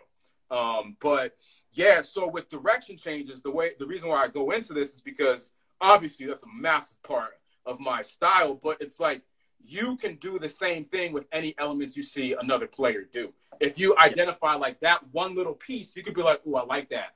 I like that pepper." Can I pepper that? Can I take that and make that yeah. pepper? You know, how do I how do I grind that down into something more that I can sprinkle across, right? Like how do I how do I take that and times that by this? Um, that part is this that's where you can really get your style into something that you just really just really love. Um, and it's very much insatiable because you just start seeing that there's no there's no divisional walls of how that math works. So, yeah. Yeah, it's like pick pieces and apply. Like I think uh I think back then when I was, I'm obviously I'm still in the direction changes now, but when I was first getting into it, there was a combo that I did. Uh, it might have been at 2001 Worlds 1A, and um, it, it just had as many of those like hits as possible because I was just like, I just love this. You know, it's just like, yeah, baby, baby, baby. It's just like it's just constantly like not sitting on the string. It's just always bouncing, and uh, yeah, it's like that's how that's the same type of veracity that you want to move forward with when it comes to kind of overhauling your style or trying to figure out what really works for you. Like that's always a good way to kind of stress test if that element is good for you or not. Is to take it and just take it to the limit and see how you feel about it. That's a very good stress test. Absolutely. Um, I also, I don't know. I, I, take a lot of my thoughts from from the Magic community. There's, um, which also this entire setup is based on um, Discourse of Magic by Jonah Babins, which is an excellent podcast. Even if you're not a magician, check them out. It's amazing. Uh, Teller is on there. A lot of other really famous magicians. Anyway, um, the something that that gets brought up there a lot, and also in like all kinds of books, is if you want to develop your own style, steal first. Like, yeah. Like it's okay. Eventually, everyone's gonna start making their own tricks. But yes. at first, for magicians at least, go get uh, an entire routine, learn it exactly as the pro learned it, mm. and then or as the pro invented it, and then perform that as many times as you can, and then you'll know why they did what they did because they've already been through that thought process. So go and fully steal a routine, fully steal style, perform that, and then you'll get it. And then, uh, like, don't do that forever. But at first, it's fine if you're just learning. Like, yeah. learn a routine. Don't learn the tricks. Yes. Because the tricks are useless. Yes. Like tricks yes. are cheap. Routines are where it's at. Definitely, man. I that's a big one. And on top of that, I'll say this: like, look, like you don't you you don't need to just you don't need to throw away the book, right? Like you can it's like there's nothing wrong with with a with a with a with a player like a, a more seasoned player you know giving advice and you trying that like you don't mm-hmm. need to be aversive just because you're trying to be original right like there's nothing wrong with learning first yeah I, I think um I think a lot of times, a lot of newer players, um, not all, I, I would just say a chunk of players are very quick to be very aversive to certain kind of suggestions, right? Like I, I think an obvious one is like, you know, flat bearing versus centering bearing, or responsive versus unresponsive. And it's like my thing is this: if I'm going to step into another medium, I'm to at least try what the pros or what the what the seasoned persons are saying just for me to see, you know, how that, how that, you know, how that's to impact things and if it's to work or not to work. Um, like I, I, strongly recommend persons not just like not try it just because they don't think it's it, right? Or because they, you know, kind of getting in their ego or some, you know, some other obtuse reason. Um, but yeah, like definitely like learn, like learn. You need you need a base point to start from before you can figure out how to remix. You know, and it's it's also good to you don't need to you don't need to learn quote unquote the rules, right? You can learn them as options, right? Don't look at it as like I gotta do it this way. Like, yo, just just get that under your skin first, and then make a decision from that. Like, just yeah. because it's hard and you don't feel comfortable, like, but you might feel a lot more comfortable in like for for the rest of your tenure if you learn that one technique like that. But you don't know because you didn't yeah. even try it. You know, like you know, like I know I know there's a lot of players that just will not try. They'll not stick with unresp- with uh with responsive. They'll be like, "Nah, I tried that. I didn't like it. Boom, boom, boom. I'm out of there." And I'm like, I get you, and I can understand wanting to just do what you want to do and enjoying what you enjoy. I get that, but ultimately, you you should at least run the full exercise through to then make your decisions because you have no idea what it is you might be enabling yourself for the future. Even if it was like, boom, all right, all right, I'm gonna listen. I'm gonna do responsive on plastic for 30 days, and I'm yeah. gonna really let myself do this, and then be like, all right, boom, I did that, and then you come back to unresponsive. Yeah. If you do that, you're gonna know how the yo-yo naturally reacts and how the yo-yo naturally moves on an unresponsive set on a responsive setup. So then when yeah. you go to unresponsive and you're more or less illustrating and depicting what a yo-yo would be moving like normally, you're gonna have a much more a much better basis point for how to like bend and you know how to how to how to do stuff that kind of mimics a more like a, a traditional style versus breaking that traditional style. You just have more to work with, you know. So like, yeah, definitely steel, steel, steel, fully steel style. You know, like definitely. I'm sure, sure me me, Alex, Jordan Cooper, and like the MA crew. Shoot, there's videos. You'll see old videos of like Jordan and Alex with backpacks on. Why? Because Paul Escolar was one of the top five when it came to style, and he and he competed with a backpack. So Yeah. in an attempt to try to copy his style, you know, we would really go to those great lengths of like for real trying to like how does he make it look How like do I do the backpack? You know what I mean? It's got to be the backpack. You know, like If you want to yo-yo like Hiroyuki Suzuki, get yourself some sunglasses. That's Exactly. it's the same. It's the same thing. But like, Yeah. yeah, man, like still, like just learn learn for like learn. Like get a good get a good element set. Get a good element set. Get a good method and technique set. And and let that be your your let that be your your your uh, your ingredients to how you're Yeah. gonna cook. Right? Don't just learn five elements and start just remixing those five elements. Like, no, learn some more, learn some more, learn some more. Add some more robust dimensionality to your to your to your dish. Yeah. And, Yeah. Like, if, you think that, if you think that Olympic athletes get up and all they do is run and that's how they're really good at running, like there's a lot of other exercises they do just to build the muscles. And that Yeah. looks nothing like running. Like you're not going to see them on the Olympic stage doing leg curls or something, but they do that. They Yeah. all do that Yeah. in the background. You just never see it when they're out running. Yeah. Um, and uh, uh, so two two things for people to try on that point. One, go to Trick Circle, uh, and then randomly generate. Just look up the Trick Circle hashtag. Randomly generate a number from one to one hundred, and click whatever video that is from the top, and then learn that trick. Whether it means like like PMing the person who made it and ask them how they did it, and learn that trick somehow and learn it completely and uh, just do it randomly. And it'll be like this is literally. Uh, I'm stealing this from one of those Discourse and Magic episodes I learned yes I listened to yesterday. Um, he recommended going to a, a magic book called, called uh, the Tarbell Course of Magic. Huge Yeah. fucking book. Um, and he said randomly choose a trick from that series and just learn it. And it's just like in high school that you did a lot of assignments in high school. Some were garbage Mhm. and you never used again, and some were like awesome and really fun. But all of them were building you up towards something. yeah. And it keeps you doing stuff, and it keeps you thinking about things, and it sometimes will break you out of that rut that you're in. Also, of like Yeah. if you can't think of anything else, someone else is doing something else and, Mhm. and you can go learn what they're doing. And then once you've appropriated all that into yourself and really understood it and why it happens that way, yeah. it will affect your style. And you'll start Yeah. doing that stuff. Yeah, you go ahead and pull that jack move. Jack move, man. Like, yeah, and then you can and then and then you can break down that trick into its elements and hey, now you got some elements. you know? Exactly. And um and and hitchhiker is probably the best example. I'm gonna come back to that. Um, I think like one of the dopest things, one of the dopest kind of common practices back in the day was like you would like players would take a certain obviously like new trick like kamikaze when kamikaze came out you would see players then learn that trick and then make a kamikaze combo.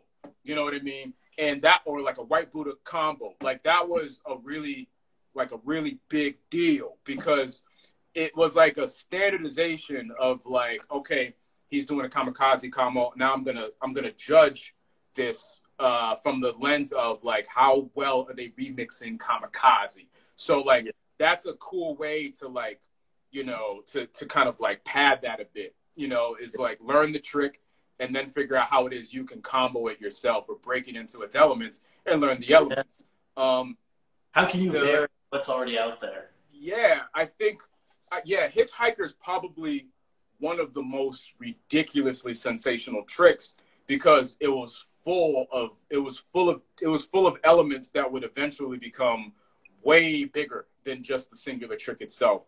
So Hitchhiker, I believe, came out. Let's see, Paul Escolar. I want to say he made that trick in 2000.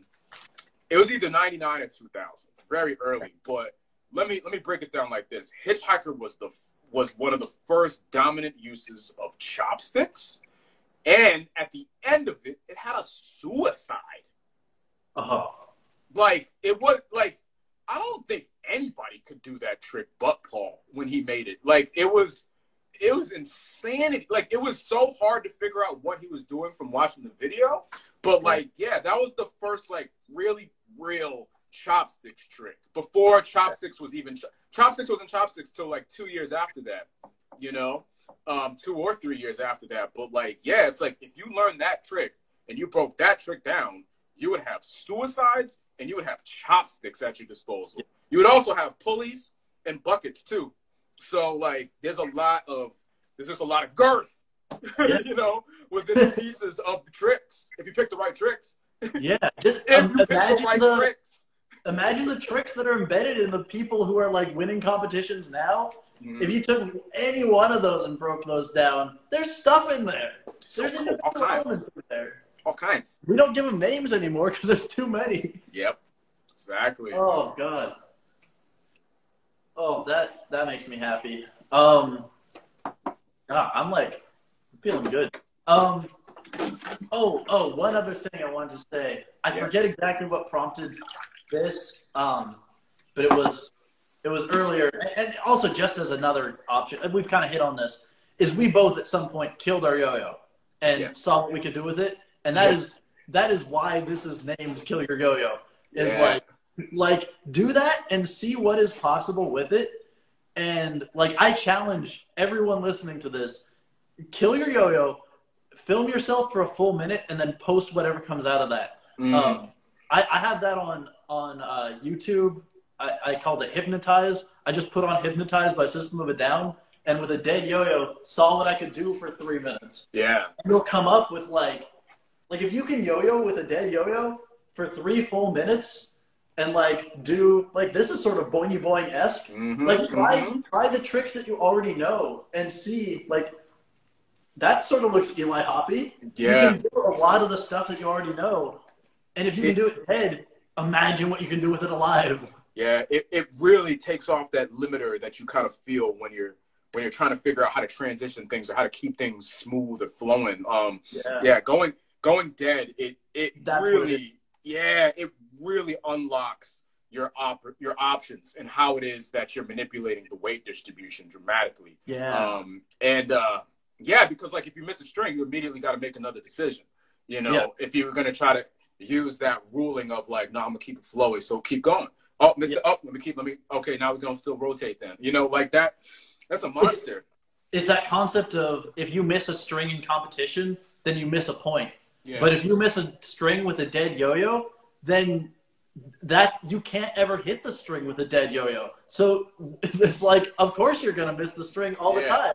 yeah, you you're gonna miss learn what to do when you miss the string if you only yo-yo dead. And it, it's similar to what you were saying. This is what got me onto it. When you were saying learn zero A and really get into it, it teaches you kind of the fundamental thing of like Yeah. the, the initial natural state of the yo-yo and what the object itself is capable of and how it feels and how it responds to Yeah. stuff. So that once you start adding, you know, rotational inertia into it, it you can understand what it's like without all that. Yeah. So, I think a, a, a lesser known one is you know messing around with the yo-yo and low RPM. That's why I love Um, and this is, I'm not trying to be biased, but that's actually why I love the Markmont Classic. Like, it's the number one feature that I, I enjoy about this yo-yo is that in the dead or in, in the low RPM, i.e., when the yo-yo is like running out of spin, as long as you have, you know, proper technique, you can still get a lot of spin time out of that. And since you have so much less resistance going on, like you just have more opportunity to try more risky things and um, it's it's jams. It's so fun. It's less scary too, right? Because I'm Yeah. responsive, you know. So like, but yeah, like when you yeah, I would say A minus and low RPM are two very unexplored, you know, areas of of play, and um, like I just I just haven't had the time to really shoot myself doing what all I can do now, doing A minus. But best believe I got some junk for y'all on that I side of see it. Oh man, you're not see it. ready though. You're not ready. I links. I links. we're not ready. I links. You're not ready, Ross. You're. Oh man. Oh But yeah, man. Like it's. You got to do it. You got to do it. And if you want to get a little bit more comfortable with that, pick up a kendama first. Pick up a kendama I, first. oh, I Ain't no need to get spin. deeper down. Man, everybody So got to bad. get to some kendama. Oh, Anthony Kendama. Have you seen Anthony Rojas's Kendama videos? Yeah, yeah, definitely. kill- every time they kill me. Yeah. Shout out Anthony Rojas, Markmont rep. Um. Oh, what else have we got? Um. Awesome. I. Oh, there was one other thing I wanted to talk about on style, yes. which yes. is for me because I I love fully freestyle. You, you. kind of solidified that, that was a thing in yo-yoing. I was just calling it like yo-yo improv before, yeah. but I, I love that as a name. So my my whole thing with it is if you want to be able to do when I got into it, I was like, all right, how what can I use as a foundation for this that holds it all together? Which yeah. like in I don't know, taking from music, it would be like what's the beat that you can always come back to that if you mm-hmm. get lost, what can you come back to? The pocket, yeah. Us, that foundation is a little bit different. Mm. In that I always come back to flow theory. Yeah. And like poi stuff. Like all of my tricks, like you can really see it here. Yeah. This is a poi trick. Yeah. This is 100% a poi trick. And so if I ever get lost, I can always come back to my poi combos. And yeah. Like, All right, I'll throw yeah. an anti spin and I'll yeah. throw some stalls. Nice, um, nice. Yeah. Which that was one more thing I wanted to say. Sorry, I'm jumping on over uh, topic. You're good. You're if good. you want to look up redirects and get really good at them, watch poi videos on stalls. The keyword is stalls. Mm. Uh, Drex Factor is a really good uh, poi teacher, and it's that is a stall, and in yo-yoing, it's a redirect. So if you want to get really good at it and get into the theory of them, stalls for poi uh, tutorials. Anyway, what I was getting back to is um, my core is is flow theory, and it mm-hmm. seems like your core, which I I strive towards, is like old school yo-yoing. Yeah. Like traditional tricks and the classics, and I don't do that. and I can't do that. And I'm sure both are valid, but I'm interested in how do you get old school yo-yoing deeper? Oh, you're already ready. Just go. Just go. okay, so um I'm always gonna pull from everything that I've experienced in yo-yo. So obviously I'm from the old school era up till now. So my basis yeah. is gonna it's gonna have all that. Um yeah.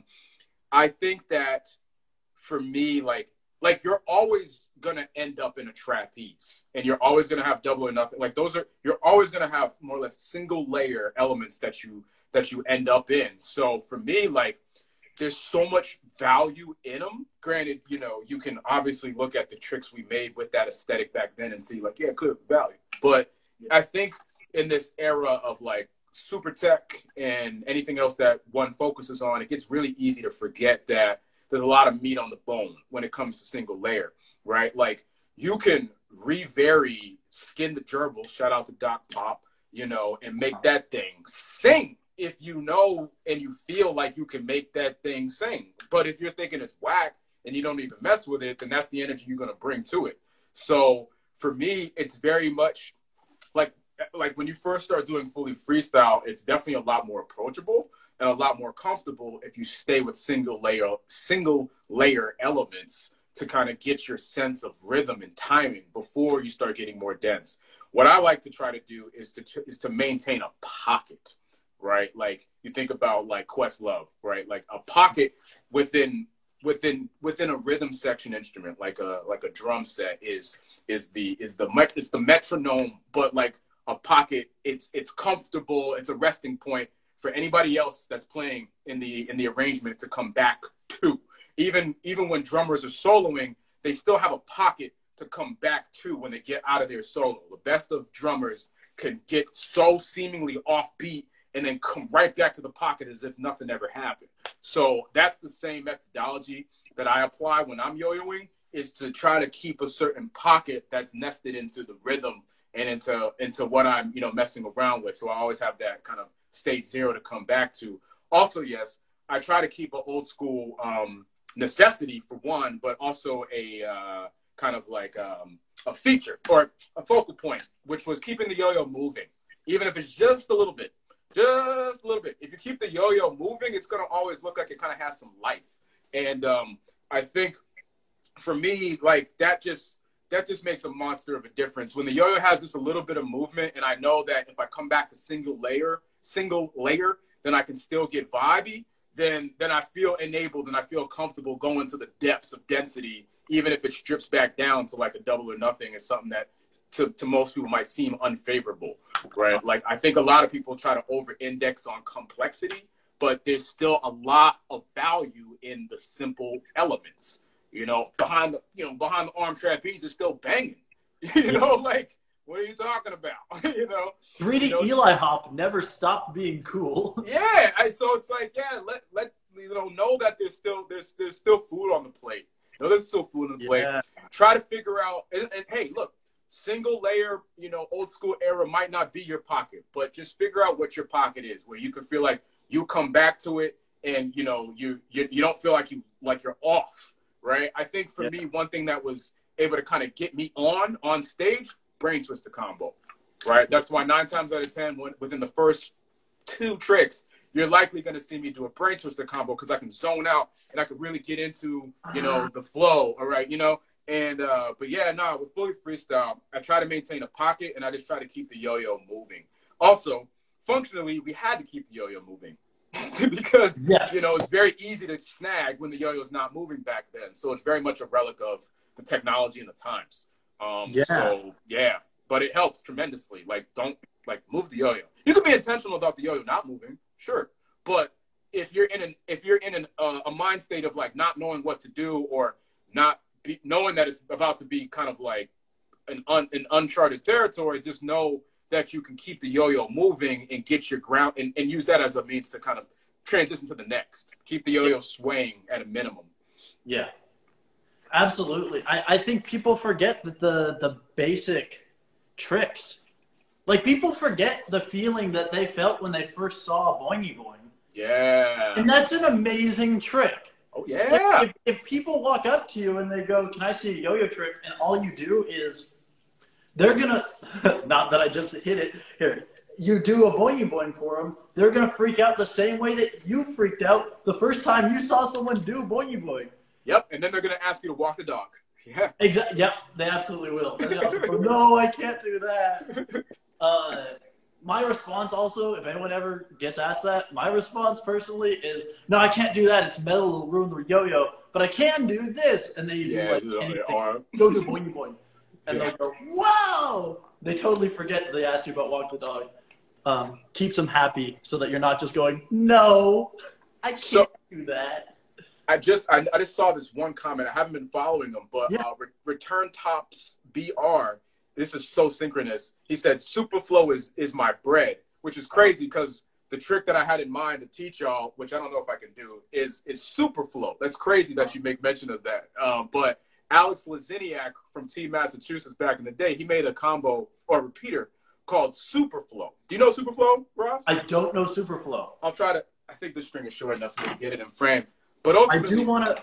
I do want to keep the just because this is going to be a podcast and on here. I want to Yeah. keep the um the trick in just its own segment. Sure, sure. Edit it out of the podcast. yes. Um, but if if you, I, I have like a couple little more questions. Yeah, yeah, yeah. The last thing, so the last, the, the last thing I'll round out as far as that is Yeah. concerned is Superflow as a repeater. That's a great base pocket trick to come back to, um, because it delineates and transitions into so much so smoothly because it's naturally made for flowing. Um, so yeah, again, like try to have a pocket. Try to figure out what your pocket is. What's your pocket? Yeah, Ask yourself that. I know what mine is. yeah, yeah. That's Yeah. always my pocket. Yeah, Um, just like with like with like with if you think about like a rapper, you know, or like a freestyle rapper, they'll have like they'll have catchphrases that you that you can hear them kind of come back to, you know, Yeah. or ad libs that they might come back to. Those those things kind of help you fill in the gaps, right? No different than if like, you know, if if you if you go to a club, like there's gonna be music. That music keeps the communication comfortable. As soon as that music's off, it's a lot to fill up, right? Like, you know, that's a lot to fill up. So you having a trick or some elements to come back to as your pocket, it comforts the room, right? It puts the music, puts the house music on. You know, Yeah. it's not as confrontational when there's no music. That's what your pocket is is filling in. I I know a lot of uh, a lot of great rappers have excellent lines that revolve around their name. Mm-hmm. They'll often come back to that just because they, they there's so many rhymes they've thought through with their name that they can always pop back to it. And then get free advertising in the meantime. yeah, and it, it, starts to become its own little like deviated like sub style because yeah. at some point, you know, as your skill goes up and your ability goes up, you'll you'll develop kind of a new like freestyle comfort with that one pocket, right? Yeah. So it's like, okay, this time you go back to the pocket and you did the trick exactly as it is. But the tenth time you come back to the pocket, now you're you're so comfortable that you're inclined to go fully freestyle into something else immediately versus yeah. just doing the trick as it is. So like that's that's definitely to be known. It's like re- repetition does breed ingenuity, even if it feels redundant. And and to me, it's almost like a chorus of a song too. That like if you listen to a pop song, how they do it is they do a, a verse, chorus, verse, chorus, bridge, chorus. Yeah. That's every pop song.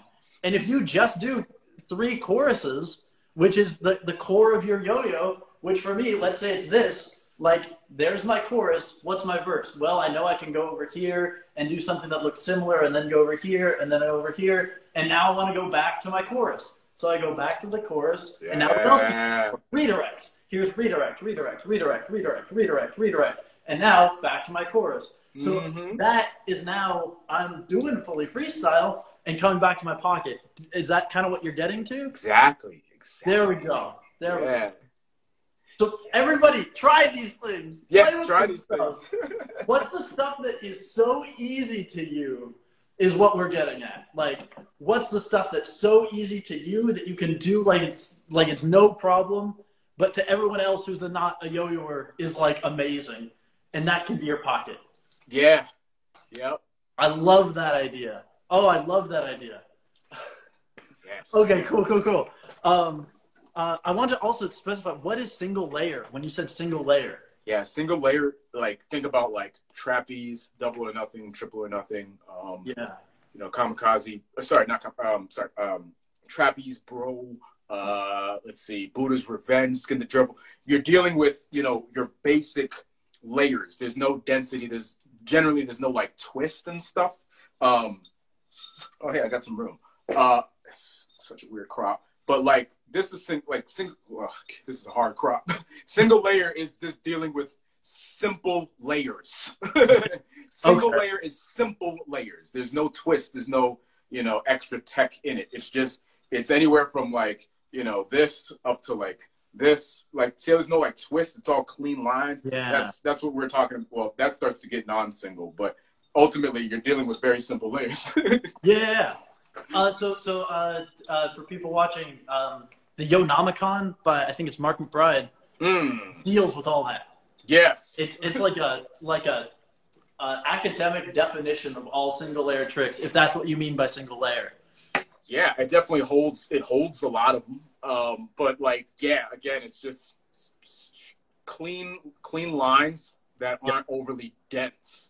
You know, like I think uh, it's a lot of style, especially. Yeah, like kamikaze would not be single layer because you have that like that first hop where you jump into the string. Like that's more complicated. like, yeah, yeah, yeah. If you have or to, like, like, like there's no thumbs. I think like well, you can use thumbs, long story short, it's, it's just clean lines. There's no extra kinks, twist, and all that. Got you. Got you. Okay. So Queegee bow would be another single layer trick. Yeah. Hmm. So all the, the double or nothing, single yep. layer. Yep. I get what you mean. Yeah. And I know that I almost exclusively deal in single layer because anything above that, and I feel it, like it's too complicated. Yeah, I feel you. Oh, no pinching as well. That's a biggie. No pinching. Really? No pitching. No I use pitching all the time. Well, for single layer, I mean, if we're talking about like you know old school single layer, like oh, you know, if you want to kind of lock in on that look, then you wouldn't really be pinching anything. Yeah. Yeah. Okay.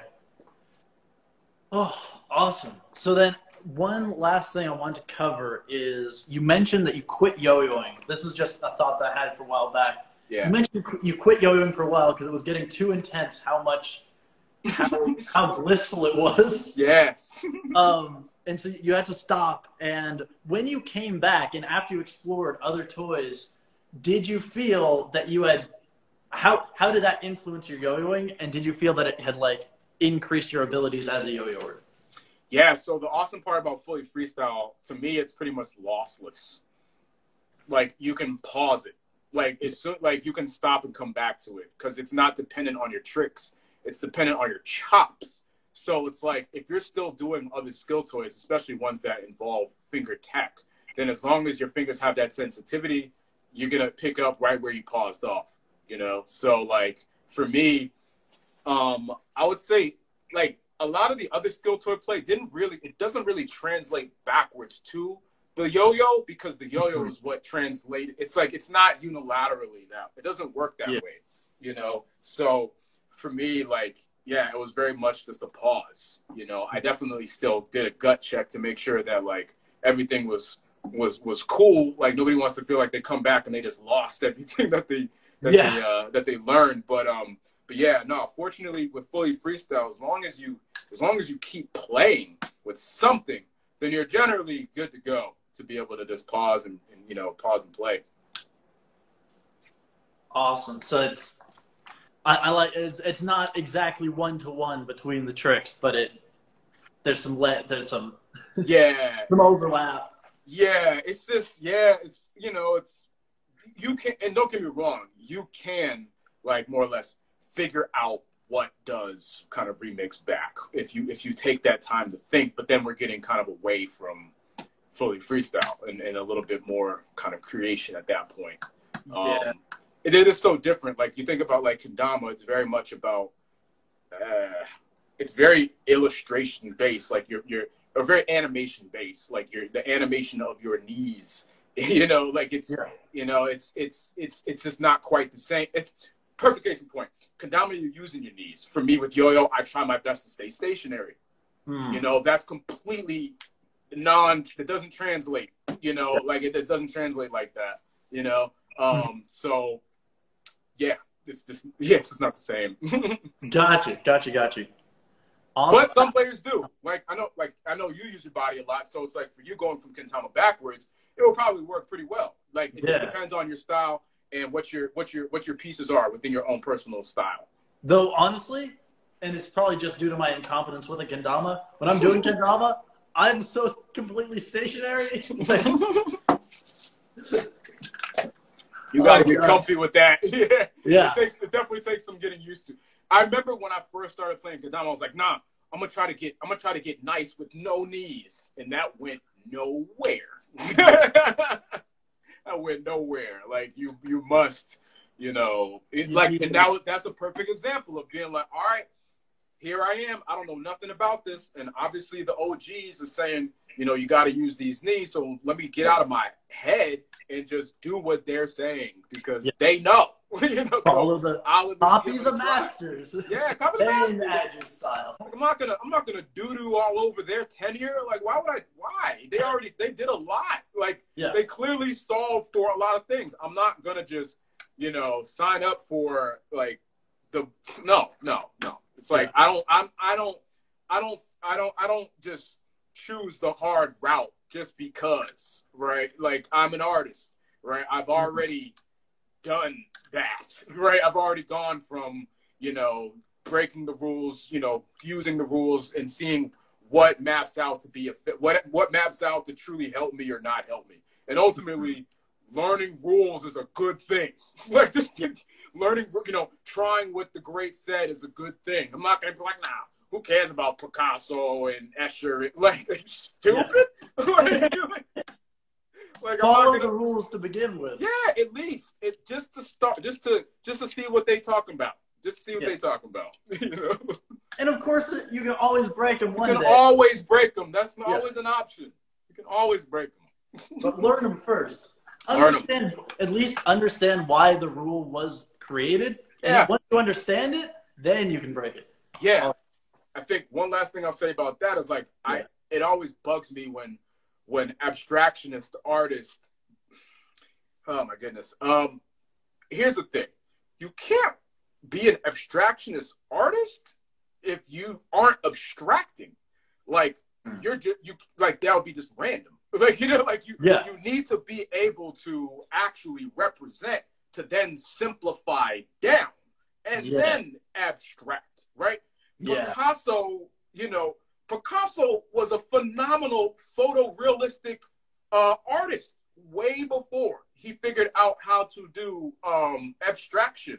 You know, mm-hmm. and to I forget what the medium name or the uh, the style name eludes me right now, but like, but like, yeah, like if you're going to do that and do more like kind of randomized a look, uh, you know, and, and more kind of like experimental, it definitely still helps you to know how to, you know, draw or illustrate realistically because it gives you a base point of like, oh, it like this feature, like, or this, you know, this character, uh, this, this, uh, this nuance of representation for this illustration makes this discernible as that, right? Like yeah. if I if I draw a face 50,000 times, I can identify like, okay, really it's like if I'm going to be a caricature artist, right? I can yeah. identify like, oh, okay, if I focus on the eyes and I focus on the nose and the mouth, and those are reading a certain way, then a person is going to perceive this as a face, even if I bend it like this.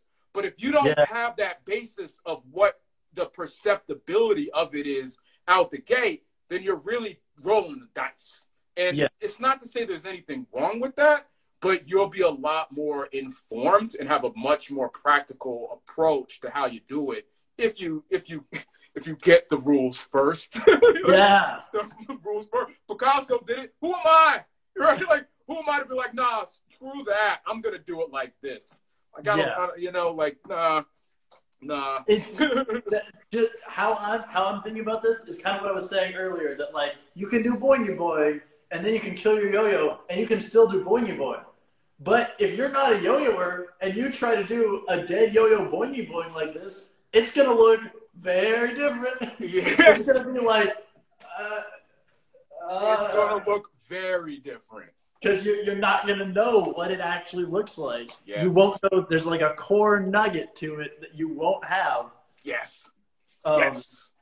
Oh God, there's a word for that in metaphysics, and I forget what it is, but I swear it's there. It's like it's like the the, the Platonic ideal when people talk about that. Yeah. The Platonic ideal of a of a, a not a boing boing Eli hop. Yeah. Um, that that you can strive for, but you have to understand that, or at least be able to approximate it accurately before you can start abstracting it. Yeah. Uh, into other ways.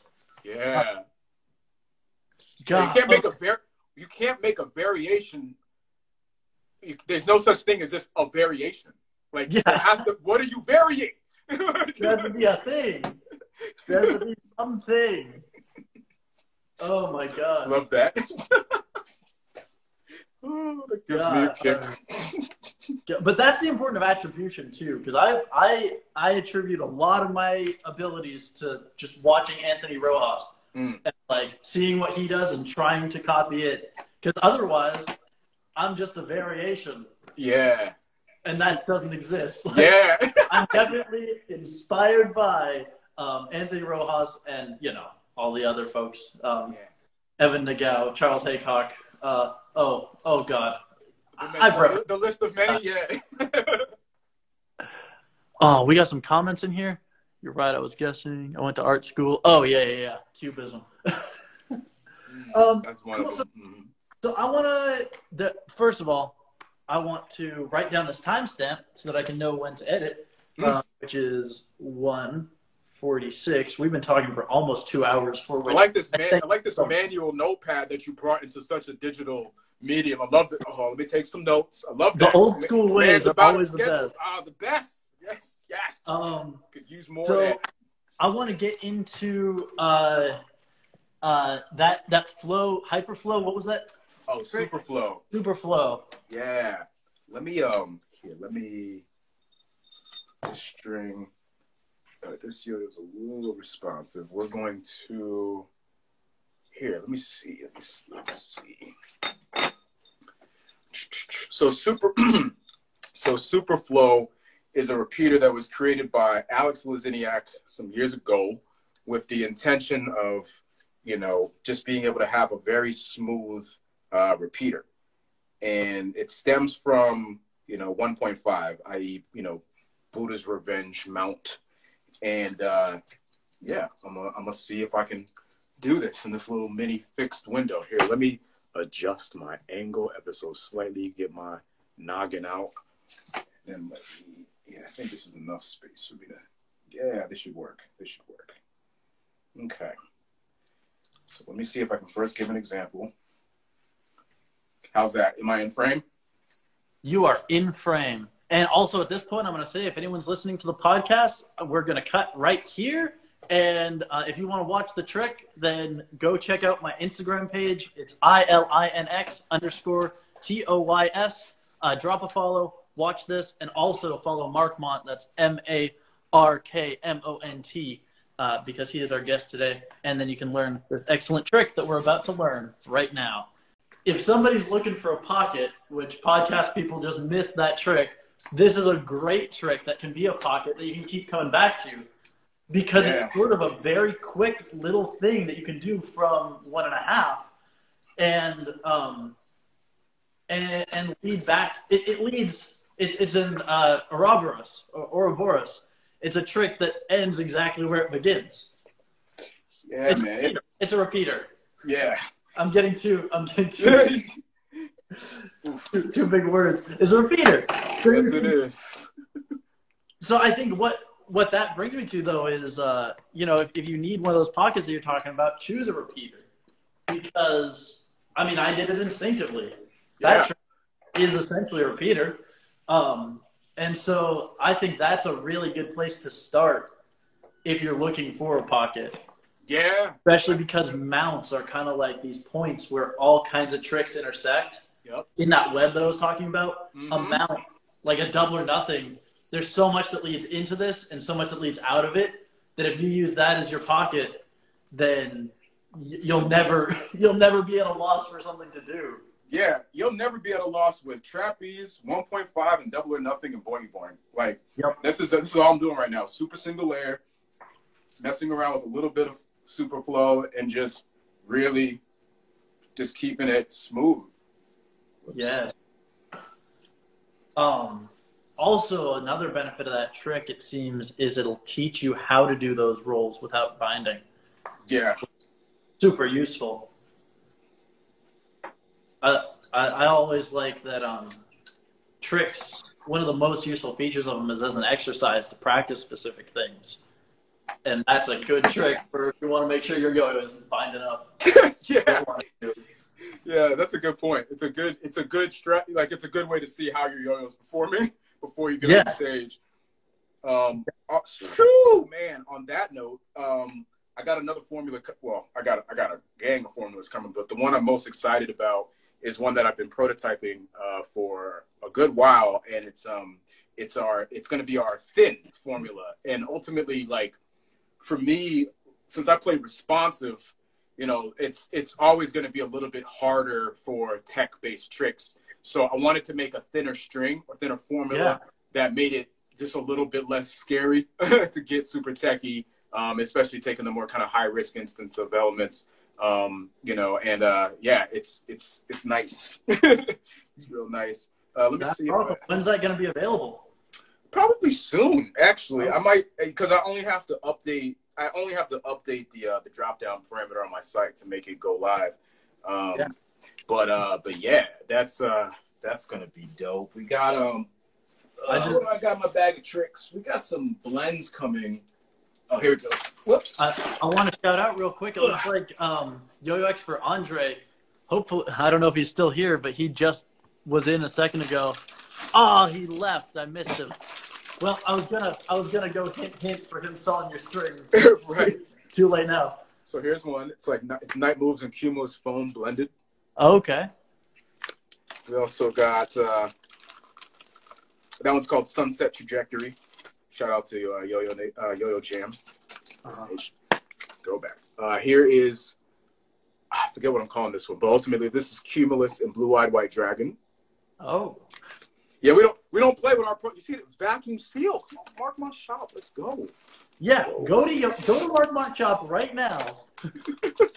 this one's uh, Cumulus foam and Draken, so the white strand and the yellow strand. Uh huh. And let's see what else we got. My bag of tricks. We got a thicker blend of um, of Amy. Gets a little bit more juicy, more fluffy. Pretty much the same thickness as Cumulus foam. Very super fun. Oh, this is uh this is Dragon and Night Moves blended. Like a nice little creamsicle color. That's pretty. And let's say there's a there's a few others, but those are the ones. Oh, what? Man, you think Cumulus foam is thick or Kitty fat is thick? No, no, no shade, no shade. You're wrong.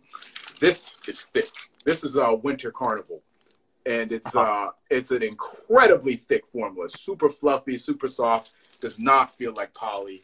Um, just a blast. Nothing but games with that one. But uh, but yeah. Um, so I yeah. gotta pick up some of your strings. It sounds like.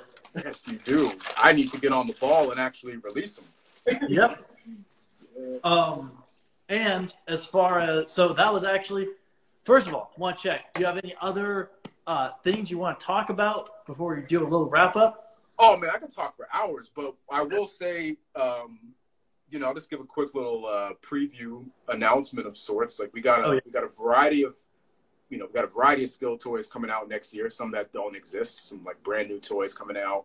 Um, we will be doing we will be doing Kendamas. We will be doing Tamas. Um, the first uh, the first release that we're probably going to do is a is a Tama collaboration with another brand you may know. I'm not gonna I'm not gonna tell you right now, but be on the lookout for that. Um, let's see, butterfly knives are awesome. so if you're into anything skill toy, I highly recommend you try it. Uh, Worry Bricks is, is an awesome skill toy. That's um, I, I forget when he made the first version, but he came back out and did uh he started doing more drops and Those are those magnetic blocks. Yeah. Let me see. I think I got a set right here. These are worry bricks. Uh-huh. Magnetic. Do stuff. It's kind of hard to do on this crop, but yeah. So these are worry bricks. These are a lot of fun. Um, let's see what else. Yeah. Uh, let's see. We got strings coming. We got kendamas coming. We got wooden toys coming. We got a lathe. Um, we got begleries coming. We got we got kendama string blends coming. We also Ooh. have begleri and paracord formulas coming. Got a braiding machine. Yeah. Um, let's see what else we got. What else we got? Um, obviously, there's going to be more yo-yos. I don't say nothing about those. You just got to wait and see. Um, if you haven't had a chance um, to check out the collaboration we did with Thesis, this came out really cool. I'm really happy with how the print came out. And Is the that place capo? is great. Yeah, it's the capo. Yep. So if you were considering a capo, which one to get? You want to get this one because it's, it's this is the best one. This is the best one. um, oh, we got some finger batons coming. Uh, this is this is one of them. Unique, or sorry, uh, original design. It's kind of like an hourglass. This is really fun. It's really thick. You get a lot more tactile, more boom bap. Um, and then this is kind of a shorter one. So we got those coming along. Um, if you haven't heard of Begleri, then you probably heard, haven't heard of Chetki. But this is an awesome skill toy that I'm going to be, you know, doing some more videos with. Um, Around Square just released his own version. Um, that's very awesome. Highly recommend you go check out Around Square if you're looking for some other kind of fidget-based toys. And I don't mean to box in his toys as fidget. I just say that because people know that term. Yeah. Um, def- definitely go go check him out. Support all the skill toy players and all the skill toy um, vendors because these are singular. Like a lot of times, these are singularly ran brands and shops. You know, and um, you know it's it's only through the support that these that these shops can stay in business, and uh, it gives them some good vibes to keep doing this work. It's it's work. Yeah. Trust me, this is this is it's it's it's work. You know, we we definitely have a lot of fun. Everybody has a lot of fun making toys and providing you know awesome stuff for folks to jam with, but also understand and receive like it's work. Um, so yeah. Also, and it also one, feeds back into the community. If you ever go to a yo-yo contest and you see all those logos on the back, the the background, that is a company who paid to make that event happen, to pay for the space, and that money comes from you buying yo-yos and skill toys. So, like, it's a it is a tiny economy, and it really needs people's support, or else it, it doesn't stay around. Yeah, I mean, no matter how big a company looks, it's never like 99% of them aren't that big, you know. So just yeah, support. They it, it means a lot. Um, oh, one thing I also say, just, just in the just in the spirit of transparency, I don't feel like a lot of a lot of uh, a lot of brand owners or shop owners kind of uh, kind of address this. But one thing I definitely want to say is like communication is tricky in a digital capacity sometimes. Yeah. Um, you know, so it could be really easy to, to, to either say something wrong or for somebody to pull something wrong from something being said. I just want to let anybody know from like a customer service standpoint. If I ever said anything to ruffle feathers, that's my beat. Like I, I fully, I'm fully accountable to to my words and how I type and what I say and all that. So I'm not I'm not a I'm not perfect. I make mistakes, so I definitely apologize to, to anybody. Yo-yo brands do not have funky. PR department. you said what? Yo-yo brands do not have uh, public representation departments. right. We are. It's just us. Just us. It's just us. Uh, so yeah, anybody, yeah, y'all, y'all know who you are. Uh, just wanted to make a public apology for any, for, you know, for any feelings um, ruffled over over statements made. but yeah, man, got a lot of stuff moving along. Um, definitely get into kendama. Just get into skill toys. Get into more toys. If you're just playing yo-yo, then you're really not taking advantage of what all we got out here in this toy land. Um, yeah. I try to kind go buy something, and in the meantime, play dead yo-yo, play just a string. Like while while that other toy is shipping, go pick yeah, up. Stuff. Yeah. Get a kendama. Get juggling balls. Get oh oh oh uh, uh, Diablo. Get yeah. some card boxes. Get devil sticks. Yeah. Buy a unicycle. Go go crazy. Yeah, definitely do that. Go to Ace Hardware and get creative. oh, know? another thing doesn't need anything. Learn gloving. Ooh, yeah. Everybody can do that. You can all pick that up, and there's tutorials online. Um, uh, uh, uh, uh Emazing Lights has great tutorials on that. Mm, mm. Um, there's always something more to learn. There's definitely always something more to learn. There's yeah. definitely always something more to learn. And uh, also with that, if you look, up, like you can you can look up gloving, but you can also look up look up uh, digits or popping digits, and that's and cutting. Yeah, I mean, yeah. There's there's a few different. There's generally a few different ways or a few different names of similar things. So yeah. you know, always keep an eye out because you never know what other content exists for the same, um, either for the same skill toy or for the or for the same uh, just thing. You know, yeah. like like you know, like we just unearthed there. It's like in, in in the magic lane, it's gloving. In the in the dance, in the popping side, it's digits, and those yeah. are completely divergent. You get a totally different set of videos to consume there. You know, I have I have Abacus and that'll look how it looks. But if you look at Ross, that'll look different how he does it. If you go to the poi side and you look up Meteor Poi, that'll be completely different. So like, yeah, that's a that's a that's a biggie. That's a there are all holes waiting for you to dive in. yeah, man. Yeah. Um, cool. So I want to do some quick wrap up. I, uh, the first thing I want to do was plugs. I think we got those. Go to Markmont shop and buy everything. Buy the whole store. Um, and so one thing, and these takeaway questions are straight out of Discourse and Magic. Shout out yeah. to Jonah Babins. Um, uh, first of all, takeaway point is um, what's like one thing that we talked about back when we were talking about all the different theory. People are we've been talking for two hours and five minutes now. Yes. And uh, and so people have been doing all kinds of stuff. Maybe they're just sitting in bed looking at their phone but that's a lot of stuff. What's one thing that we talked about? I'll do one and you do one. That if you wanted to wrap all this up and just for them to remember one thing forever, um, then what would that one point be? Please do get more comfortable being uncomfy. And that goes into all aspects of life. I feel like that's one of the biggest kind of inhibitors that we kind of self put on ourselves uh-huh. is being like, no, I don't want to I don't want to do that business idea. I don't want to try to do that on the job. I don't want to try to, you know, level up in that way because it's uncomfortable. That yeah. if I do it like if I do that, I'm gonna have to do this. Well, you might not have to, right? There's always a different way to to set up the infrastructure of that business. There's always a different way to go about learning that trick, right? Like for yeah. me, learning Slack off of the most complex Slack tricks, that would have been, you know, terrifying for me. So mm-hmm. instead, I learned elements and techniques and methods, and eventually that made me comfortable. That's a much more enjoyable way to go about learning that versus the mm-hmm. discomfort in mind of having to learn it like that. So, and then with like with fully freestyle or any type of games you're trying to get with any skill toy, you know, definitely, you know, you gotta kind of cut off that discomfort that comes from at the at the start of like, nah, I don't want to do that. I'm whack. It feels like trash. Like, nah, bask in the discomfort and just push through. Like, and that's the and that's the that's the kind of second half of that, which is keep going. You know, just keep going. You got to keep going. Nobody's just naturally good at what they're now good at. I wasn't naturally good at freestyle. I was horrible at it. You know, yeah. and, and I'm talking horrible for a minute.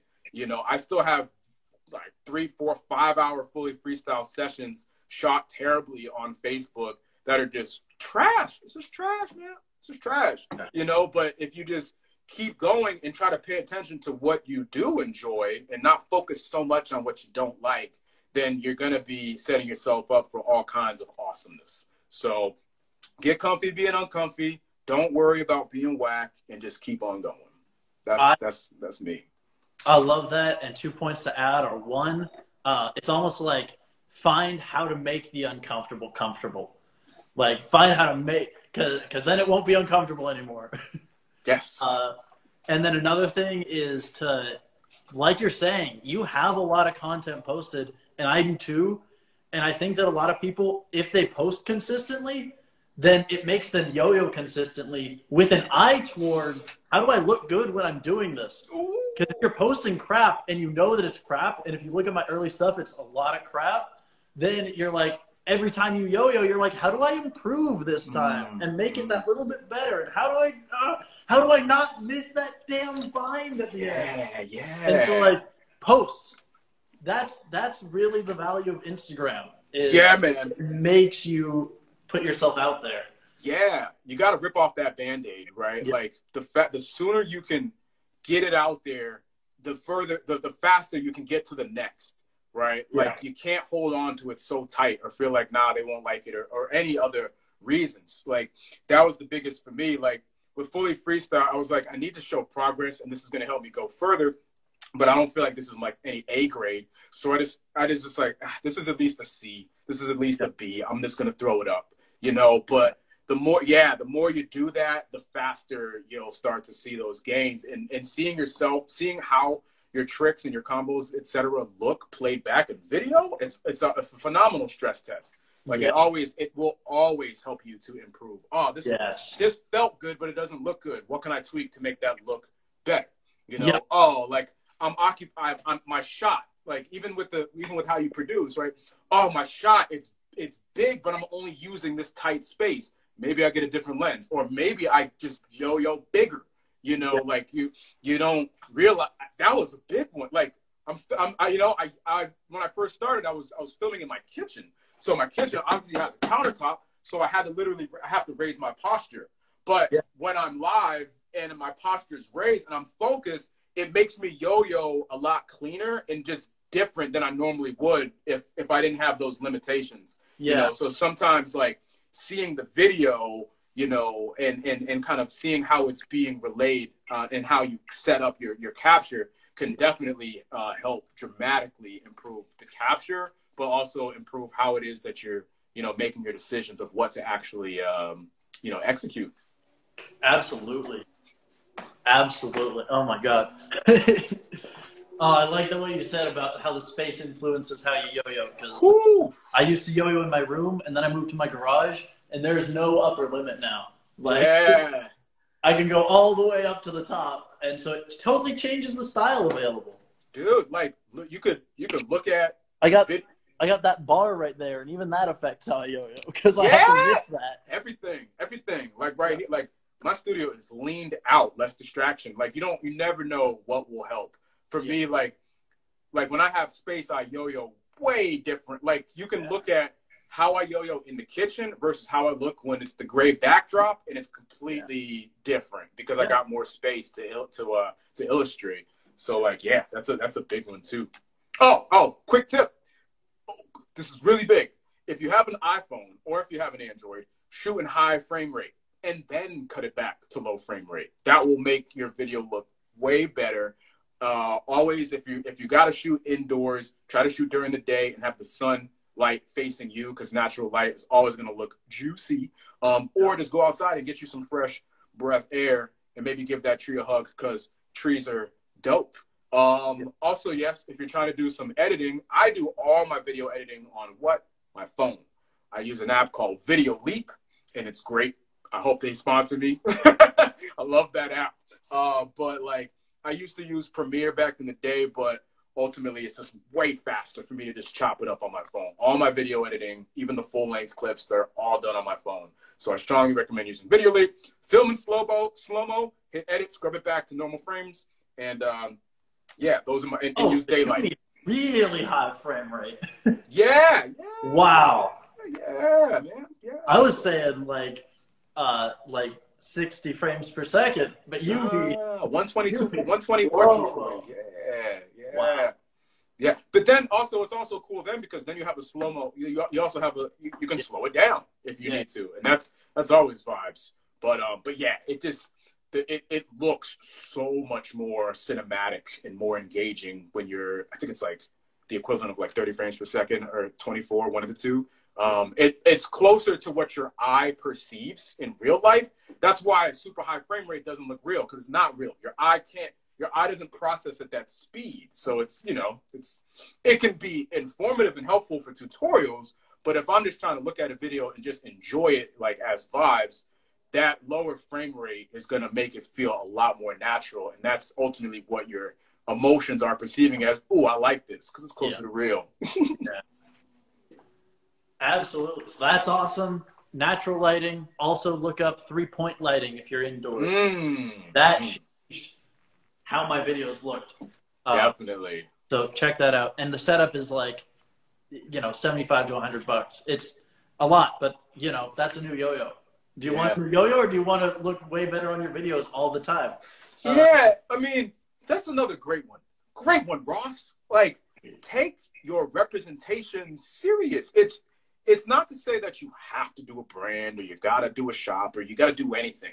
But the way you represent yourself, you never know when that will come in handy. You know, you never know who's looking, who's watching, who's reading, right? You never know what of what you got to remix into your resume for a job. Like there's all kinds of benefits uh, that come with truly representing yourself, you know, well. Take it serious. You don't know, even if you don't know what you're gonna do. I didn't know what I was gonna do when I got into yo-yo, but I knew that I was representing myself in interviews and these, you know, in these Q and A's and these video, in these performances, etc. So let me make myself look, you know, how I think I should look, because eventually, eventually, these persons might be able to support me in another future endeavor. So let me let me let me put a little bit of effort into this. So Yeah. like it's not just a throwaway trick. Like if you treat it like that, then that's what it's gonna be. But if you're like, nah, let me let me just I know I could do a little bit more. Do that little bit more. It will always, you know, help you out on the bottom line in the long run. Yeah. There are no throwaway tricks. Every trick you put out is art. Yeah. think about it like that, then eventually it will be true. Um, I think is a quick way to sum all that up. Yes. Um, oh, so you were saying be comfortable with the uncomfortable. My takeaway would be, um, oh, what on earth? Oh, the pocket. The idea of a pocket, Mm. or like I was saying, the chorus. That's how I tend to talk about it. yes. Is have some core trick, um, which in this case, super flow, uh, which we taught earlier. Um, and but it's it's have something that you can come back to, and that'll help you to develop your your fully freestyle. If you have some core foundation that you can fall back on. Yes, and if that's not, and if you don't got one, just fall back onto basics. Yep. Single leg trapeze and double or nothing never hurt nobody. Ain't Yep. nothing wrong with that. Get get you get you get you to rolling, get you to bouncing. Like Yep. that's that's perfectly fine. Just get your get your comfort back, get your peace, and then go back into your uh, navigating. Yeah. keep those keep those basics because those all look good. Um, there are no throwaway tricks. Uh, so then one other thing is what would be something in today's yo-yoing community that you like and then something that you don't like. Oh, um, I think one thing that I like in the yo-yo community is kind of still the progression of of tricks and elements and technique. You know, moving forward. There's there's just so much talent across the whole globe, and I'm I'm very happy to see that. At no point have we like stopped. You know, there was some there was some eras that got a little slow, but ultimately where we're at now is like this uncharted territory to the limits. Like Yeah. there's just so many amazingly good players out there. So that's one thing that I really like. One thing I don't like, is how much focus is, is put on uh, competition and meta.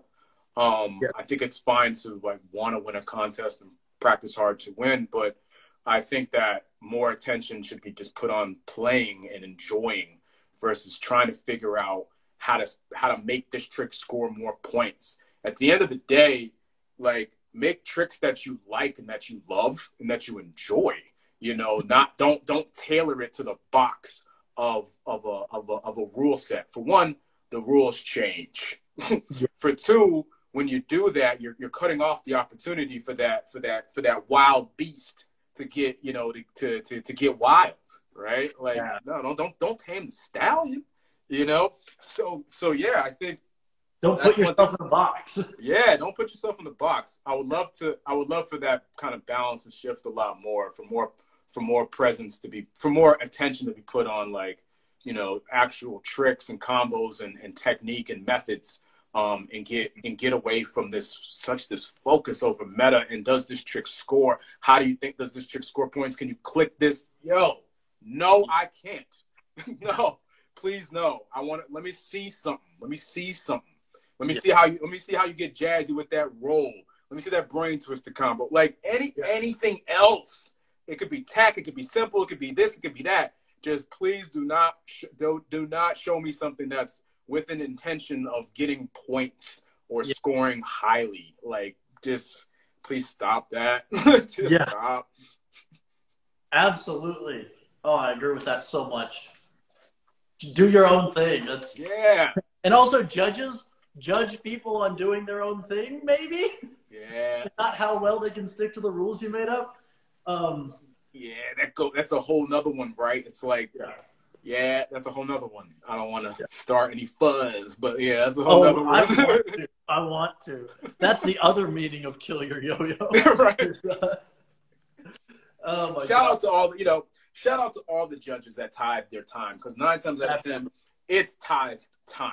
Whether or not I agree with the rules or how you're scoring or not, I'm still very grateful and very thankful of all judges because it's oh, still yeah. tied. It's a lot of work whether yeah. you're judging, emceeing, you know, helping sign in, any any part of running a contest is work. And a, a lot of people don't treat it that way and talk a lot of mess, um, not knowing that like, yo, these people are doing this for free. Like, yeah. hush, like, hush. Even if you don't agree, like, still hush. It was yeah. You, you don't you know you want to do better then then do better. You put up the money. You know you yeah make your own. You make your own league, right? Nobody said you got to be an NYYL or any league that you're in, like do your own, do your own, but don't please do not trash talk folks that are tithing their time. Like it's yeah. it's just don't do that.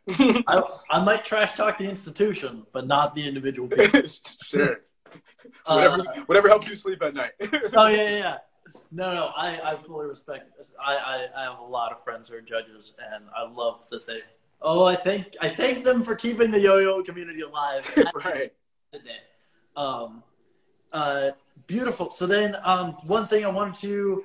There's one last question. I forgot to do my plugs. I sell I sell pads. This is this is the bread and butter of Ilinx. These are called mouse pads. They're 19 millimeter yo-yo pads. They're clear, so they work with any color of yo-yo, and they're one dollar a pair. But if you go in the link in my bio, you can get them for uh, you can get four pairs for free. But it's really a buy two get one free sort of a deal that you buy 12 pa- pairs and get four of those for free. So you can get these for $8 for 24 pads is essentially the end goal there.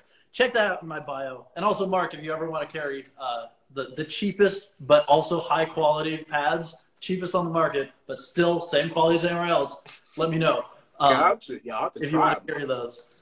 Um, I, my, my whole goal is to make sure people just have pads in their bag at all yeah. times. That's what I want. I don't want people stressing over needing to pay like three dollars for a pair of pads.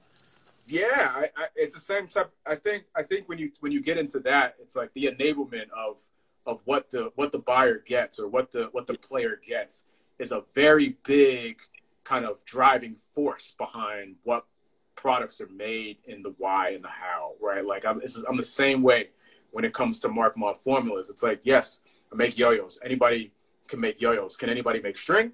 no. You know what I mean? You know, and uh, it's like when it comes to the string, it's like you you get a lot of other opportunities that you wouldn't normally get with uh, other blends. So for me, I'm like, nah, this is this isn't really a, it's not about the money. It's about what I know you're going to get as a as a as a play kind of diversification as you know you know from these products. Um, so you know, very very happy to hear you kind of have a very similar kind of ethos behind uh, you know your pads. Absolutely. Yeah. Totally. Totally. Totally. Um, and uh, I I just want to I, I mostly just want to show you, um, but also sneak preview for everybody else. This is a um, this is what's coming out soon. There's one thing that's keeping me from releasing them right now, um, but there's this is like a, a station that helps you maintain your yo-yos. This is like an axle remover. It has a space for a. a I wish I had all the stuff here, but you know it's got like little jars for to go into these. Oh, so wow. can hold your like bearing and pad solvent. This for taking out your pads holds a full 24 pads in it. everything in one spot. So that's coming out soon. I have a supplier for tweezers that sent me too big of tweezers. It's the only reason I, I have like six of them ready to sell. Ah. and I have tweezers that are an inch too long, and I'm like, God, no! So anyway, um, and as another sneak preview is the melatonin coming out Mm. soon. Woo. So anyway, that's what we got. Last question. This is called the endless chain. Um, it's every person that I bring on. I want to ask if there's someone else that you think needs to be on here that I need to talk to that needs to share their ideas. Um, the one thing is it can't be someone who's been on before. So far, that's only Luna, the Sonic Pineapple from Marine Yeah. Um, and it has to be someone who you can put me in touch with. Um, Ooh, um, I mean, yeah, yeah, plenty, plenty. I mean, I think, I think, I think you should talk with, I think you should talk with Anthony, especially since he's somebody that you value. Um, absolutely. Oh, he's he's like very high on the list. Yeah, I think I think talking about Andre, I would love to. I would love to personally hear Andre's perspective over how it was that he started Yo-Yo Expert. Uh-huh. You know how it was that he decided to, you know, consider taking on A to Z Science and Learning. Um, that store has so many toys. It scares me. Like you think about, you know, you think about a shop like mine. I, I don't know how many SKUs I have, but let's say I have ten to twenty different unique products. Andre has like one to three hundred unique products. Like that's that's that's work, you know. And that's So I was- just yo-yo expert. yeah. So I would love to. No, that's A to Z Science and Learning, and, and Oh, as yeah, yeah. well as Yo-Yo Expert. That's Those what I'm are- saying. Yeah. Yeah. Oh. Yes. Yeah. Those those gentlemen's. Um, I'm trying to think who else. Um, I don't think I've seen an interview. I don't think I've personally seen an interview like a full length interview with Tessa. Um, oh, I think, I think a lot of people know. She, yeah, I think a lot of people know she's dope, but like she's like She really just released dope. a uh, song yesterday. Oh, Everyone. nice. Go Yeah. check that out. Check that out. I think um, I would love to hear about Tessa's kind of approach to trick creation and trick technique because she's got a really dope style and it's incredibly clean, but it still it still has its energy to it. Yeah. Um, let's see. Does anybody on anybody on Markmont rap? Uh, yeah, I could go on for days. There's, there's Yeah. I got I Plenty. got plenty here. Yeah. That, that is perfect. Do you have a connection to Yuki Spencer by any chance? Um, I think Still in touch just- with him? he I could try. He's a, Oh. he's a tri- he's a tricky one. Certain players are certain players are hard to get a hold of. I could Yeah. try. Yeah. Uh, yeah, He just recently reactivated his account though. Oh, really? Mm-hmm. Well, there we go then. well, Yeah, perfect. there was there was Um, an off string trick that went up that I saw on on Trick Circle. Yeah. Perfect. Well, I think that's all that I got. Um, unless you got anything else to add. Yeah, nah, just keep going. Perfect. Well, Keep going. Mark, so nice talking to you. Um, I got to talk to you more about. You call Advocates. I've been Oh yeah, we need, Rolos. yeah, we need to but- like we need to definitely we need to definitely talk further about that. Yeah, I uh, these are these also. I had my friend Logan make them. They're made just like Contact Poi. Mm-hmm. Mm-hmm. I, I have a process to make these. If you if you're looking for a way to, I don't know if you have a production system. If this is maybe one of those toys you wanted to release, Mm-hmm. but I want to make I want to make these with someone. Um, so we got to talk more about that. Yes, we'll definitely talk further. Yeah. Um, but That's sick. so funny. I can't believe it. I want to know what you do with these. I'm Yeah. so oh. I'll um I'll send you a link because I, I have at least one video up of me using like my original prototype. It's it's a while ago, but yeah, I'll send that to you afterwards. send that out. Here's Yeah. here, I'll show you my prototype. I 3D printed these in 2016, and they are heavy. Nice. Oh, I like them. What material? Oh, you said you 3D print. Hmm. Yeah, that is 3D printed Yeah. No, that's interesting. That's interesting. with interesting. uh, paracord. Yeah. But and then this is paracord and contact balls. Yeah. Yeah, there's all kinds of opportunities depending on what shape, what finish, what string length, what string thickness, et cetera, et cetera. What object even. Um, yeah, I'm I'm ex- yeah, we'll have to we'll definitely have to talk further about We that one. about that. So Well, un- perfect. uncharted, yeah. Well, thank you so much for for joining. Yeah, man. Uh, yeah, I'll talk to you again soon. All right, bet. Thanks for having me again. Thank you. Thank you, everybody watching. And uh, if you haven't already, subscribe to Ilinx Toys and Markmont on Instagram. I'll see y'all later. All right. Bye, Mark. Peace.